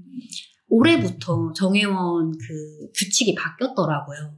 그러니까 반려견을 키우지 않아도, 그러니까 중대형견 헌혈을 할 수 있는 음. 중대형견 젊은 중대형견을 키우지 않아도 정회원에 가입을 할 수 있어요. 맞아요. 음. 그리고 뭐 매년 회비를 내는 게 그냥 1년 그러니까 첫 번째 회비 6만 원만 내면 평생 회원이 음, 된다. 맞아요. 이렇게 얘기를 하고 뭐 여러 가지 이제 헌혈견 관련된 것들 정보도 받을 수 있고 뭐 내가 후원도 할 수 있고 뭐 이런 식으로 근데 정회원으로 등록이 돼서 어쨌든 그런 소식들도 받아볼 수 있게끔 이렇게 바뀌었다라고 음. 이제 돼서 제가 정회원을 가입을 했거든요. 제가 가입을 한 건 아 이렇게 헌혈견 협회가 정회원 룰을 바꾸면서까지 뭔가 하려고 하는 거는 헌혈견을 좀 더 알리고 공혈견을 좀 더 없애는 사람들의 사회 인식이 좀 더 넓어졌으면 좋겠다라는 취지가 있을 것 같고 그런 취지에 조금이라도 동조를 해주고 싶고 응원을 해주고 싶은 마음에 정회원에 등록을 했고 저는 코코도 노견이고 축코도 소형견이라서 사실 헌혈 이런 공사까지는 할 수 없지만 그래도 정회원을 하면서 좀 응원을 해줄 수 있고 또 제가 그런 거 정보를 알고 있으니까 주변에 알릴 수도 있고 이렇게 제 컨텐츠를 통해서 또 사람들한테 알릴 수도 있고 약간 그런 의미가 되지 않을까라고 생각해서 그럼 내가 정회원 가입을 해야지 이러면서 사실 가입을 했거든요.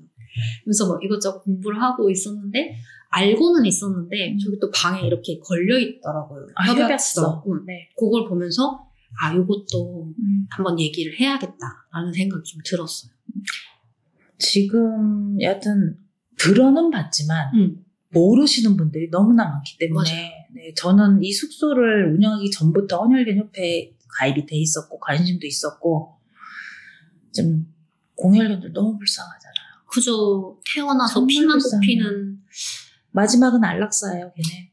그거 또 결국에 학대죠. 네. 네네. 그리고 헌혈견들은 헌혈하러 가면은 건강 체크를 다 한 다음에 헌혈을 뽑아요. 그죠 그죠. 공혈견들은 무조건 한 달에 1회 이상 피를 뽑아야 돼요. 돌아가면서. 음. 걔네들을 문 열고 들어가는 순간 벌써 이러고 있어요. 사람하고 눈을 안 맞춰. 그거는 개농장하고 다를 바 없어요. 그리고 뜬장이. 뜬장이 있어요. 치료도 못 받고. 음. 애들 표정이 내일 죽으러 가는 애들이야.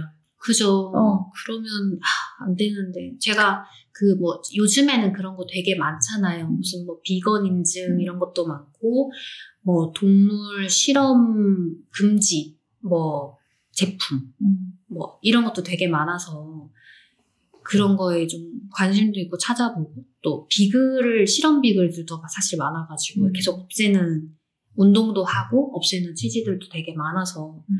동물들을 사람을 유지하기 위한 또는 동물들을 다른 동물을 위해 희생하는 약간 그런 문화들은 좀 없어져야 되지 않을까. 결국에 공열견도 우리가 흔히 말하는 품종이 없는 뭐 그런 거의 강아지들 도사견들, 어, 음. 대형견들. 약간 그런. 식으로 네. 음. 그 안에서도 뭔가 차별이 있는 그런 문화를 만드는 거잖아요. 최소한 강아지를 키우는 사람들 안에서는 강아지 뭐 견종, 크기, 뭐 색깔 이런 걸로 차별 없는 문화였으면 좋겠어요. 그게 먼저여야 비반려인들하고도 소통이 되고 그거를 이제 동물권까지 사실 확대할 수 있는 게 아닌가 이런 생각 좀 해보는 것 같아요. 맞아요. 맞아요. 그 노력하시는 분들이 너무나 많으니까 지금 서서히 변하고 어떤 행동으로 옮기는 사람들이 있다는 거죠. 네네. 네. 그러니까 변하고 있어요. 그걸 네. 제가 느껴. 저는 또 많이 보잖아. 맞아요. 네. 맞아요. 어떻게 보면은 제가 구조팀에도 있고 음. 이런 반려견 아니 반려동물 전용 숙소를 운영을 하다 보니까 아주 다채로운 사람들을 많이 만나잖아요. 음, 네. 정말 바닥부터 위에까지 많이 변했구나. 아까 말씀드린 열심히 일해서 한 달치 공급 받아가지고 예약할게요. 네, 근데 사장님. 월급날. 얘네가 거기 써있잖아 거기. 어. 너무 이뻐 나는 그런 분들 정말. 그래서 오시면 더 정성스럽게 준비해놓고 네네. 더 이뻐해주죠. 음, 좋네요. 네. 오늘 약간 키워드가 되겠네요. 진심은 저희 녹음을 꽤 오래 거의 한 2시간 가까이 음. 했는데 이 모든 것에 관통하는 진심, 진정성 음. 뭐든지 다 해결되고 다 이해하고 맞아요. 진심으로 대해서 안 되는 건 못 봤어요. 맞아요. 맞아요. 네. 특히 동물한테. 제가 두 가지 키워드를 얻어가는 것 같아요. 생명이 무엇보다 앞서야 된다. 음. 그리고 진정성, 진심. 일단 저희가 녹음을 꽤 길게 했으니까 좀 마무리를 슬슬 네네. 지어봐야 될 것 같은데 저희가 마무리를 할 때 항상 하는 오늘의 녹음 소감. 음. 우리 이제 두 분이 지금 남으셨어요. 할인맘은 안 계시니까. 자, 두분 중에 소감 어떤 분 먼저 하시겠어요? 주인공 먼저. 네. 왜 주인공이 먼저 해? 내가 먼저 왜 해. 주인공 주인공이 맨- 나중에. 아, 맨 조용필은 뒤에 하는 거야. 나중에 나오시니까. 어쩌다 보니 베스트가 됐는데. 맞아. 네, 가을맘님 소감 말씀해 주세요. 네, 이한이 아이니 할때 옆에서 들어서 뭐 어느 정도는 알고 있었는데 그래도 오늘 위드제이 사장님이랑 또 함께 같이 참여할 수 있게 돼서 너무 좋았던 것 같고 참 한숨이 나오는 그런 이야기들을 굉장히 많이 했는데 못다한 이야기들이 더 많지만 네, 어쨌든 지치지 말자 어, 음. 그거 잊지 않고 어쨌든 제가 할 수 있는 선에서는 어떻게든 굉장히 노력을 할 수 있도록 할 거고 저녁 먹자고 마무리는 저녁 네, 먹자로. 어, 먹을 거야. 네. 자, 우리 BTS. 네. 우리 제이맘님. 녹음하는 내내 들었던 생각은 이 또한 제이가 보내주었구나. 그 생각이 머리에서 떠나지가 않았어요. 내가. 제2의 선물. 네. 그래서 사실은 제가 9시만 되면 골아 떨어지는 사람이에요. 왜냐면은 굉장히 바쁜 생활이에요. 여기는 정말. 맞아요. 저, 저 그렇게 하고 6시에 일어나서 이제 조식 준비하고 하루 종일 아이들. 어. 진짜 9시 반은 난 꿈나라요. 근데 그 시간이 지루하지도 않고 졸리지도 않고 눈이 똘망똘망하고 화장실 가고 싶은 것도 지금 참아가면서 7시부터. 그러니까요. 지금 저희가 7시부터 녹음을 했는데 음. 사실 녹음하기 전에부터 떠들었잖아요. 음. 지금 11시 반이에요. 그러니까 거의 아이고야. 아이고야. 조식에 반찬은 3개 안 만드셔도 돼요 빼세요 아니에요. 잠도 못 주무시는 아니요, 다 해요. 걱정하지 마세요. 나 고기 목살 재놨다고 애들 먹이려고. 시간은 늦추셔도 돼요 8시에 해야 돼요. 내 스케줄이 거기에 맞춰 있어요. 그러니까 아까 전에 그 후기들이 너무 엄마 밥보다 맛있어요. 그거는 정성은 음식에 가장 먼저. 묻어나요. 네. 저는 여기 오시는 보호자님들에 대한 감사한 마음이 기본적으로 있기 때문에, 왜냐면 제2의 선물이기 때문에, 그죠. 감히 제가 소홀하게 해서 보낼 수가 없어요. 이 공간은 제2의 공간이고, 여기에 오시면은 그걸 느끼실 수 있어요. 음. 네. 많이 들어오세요!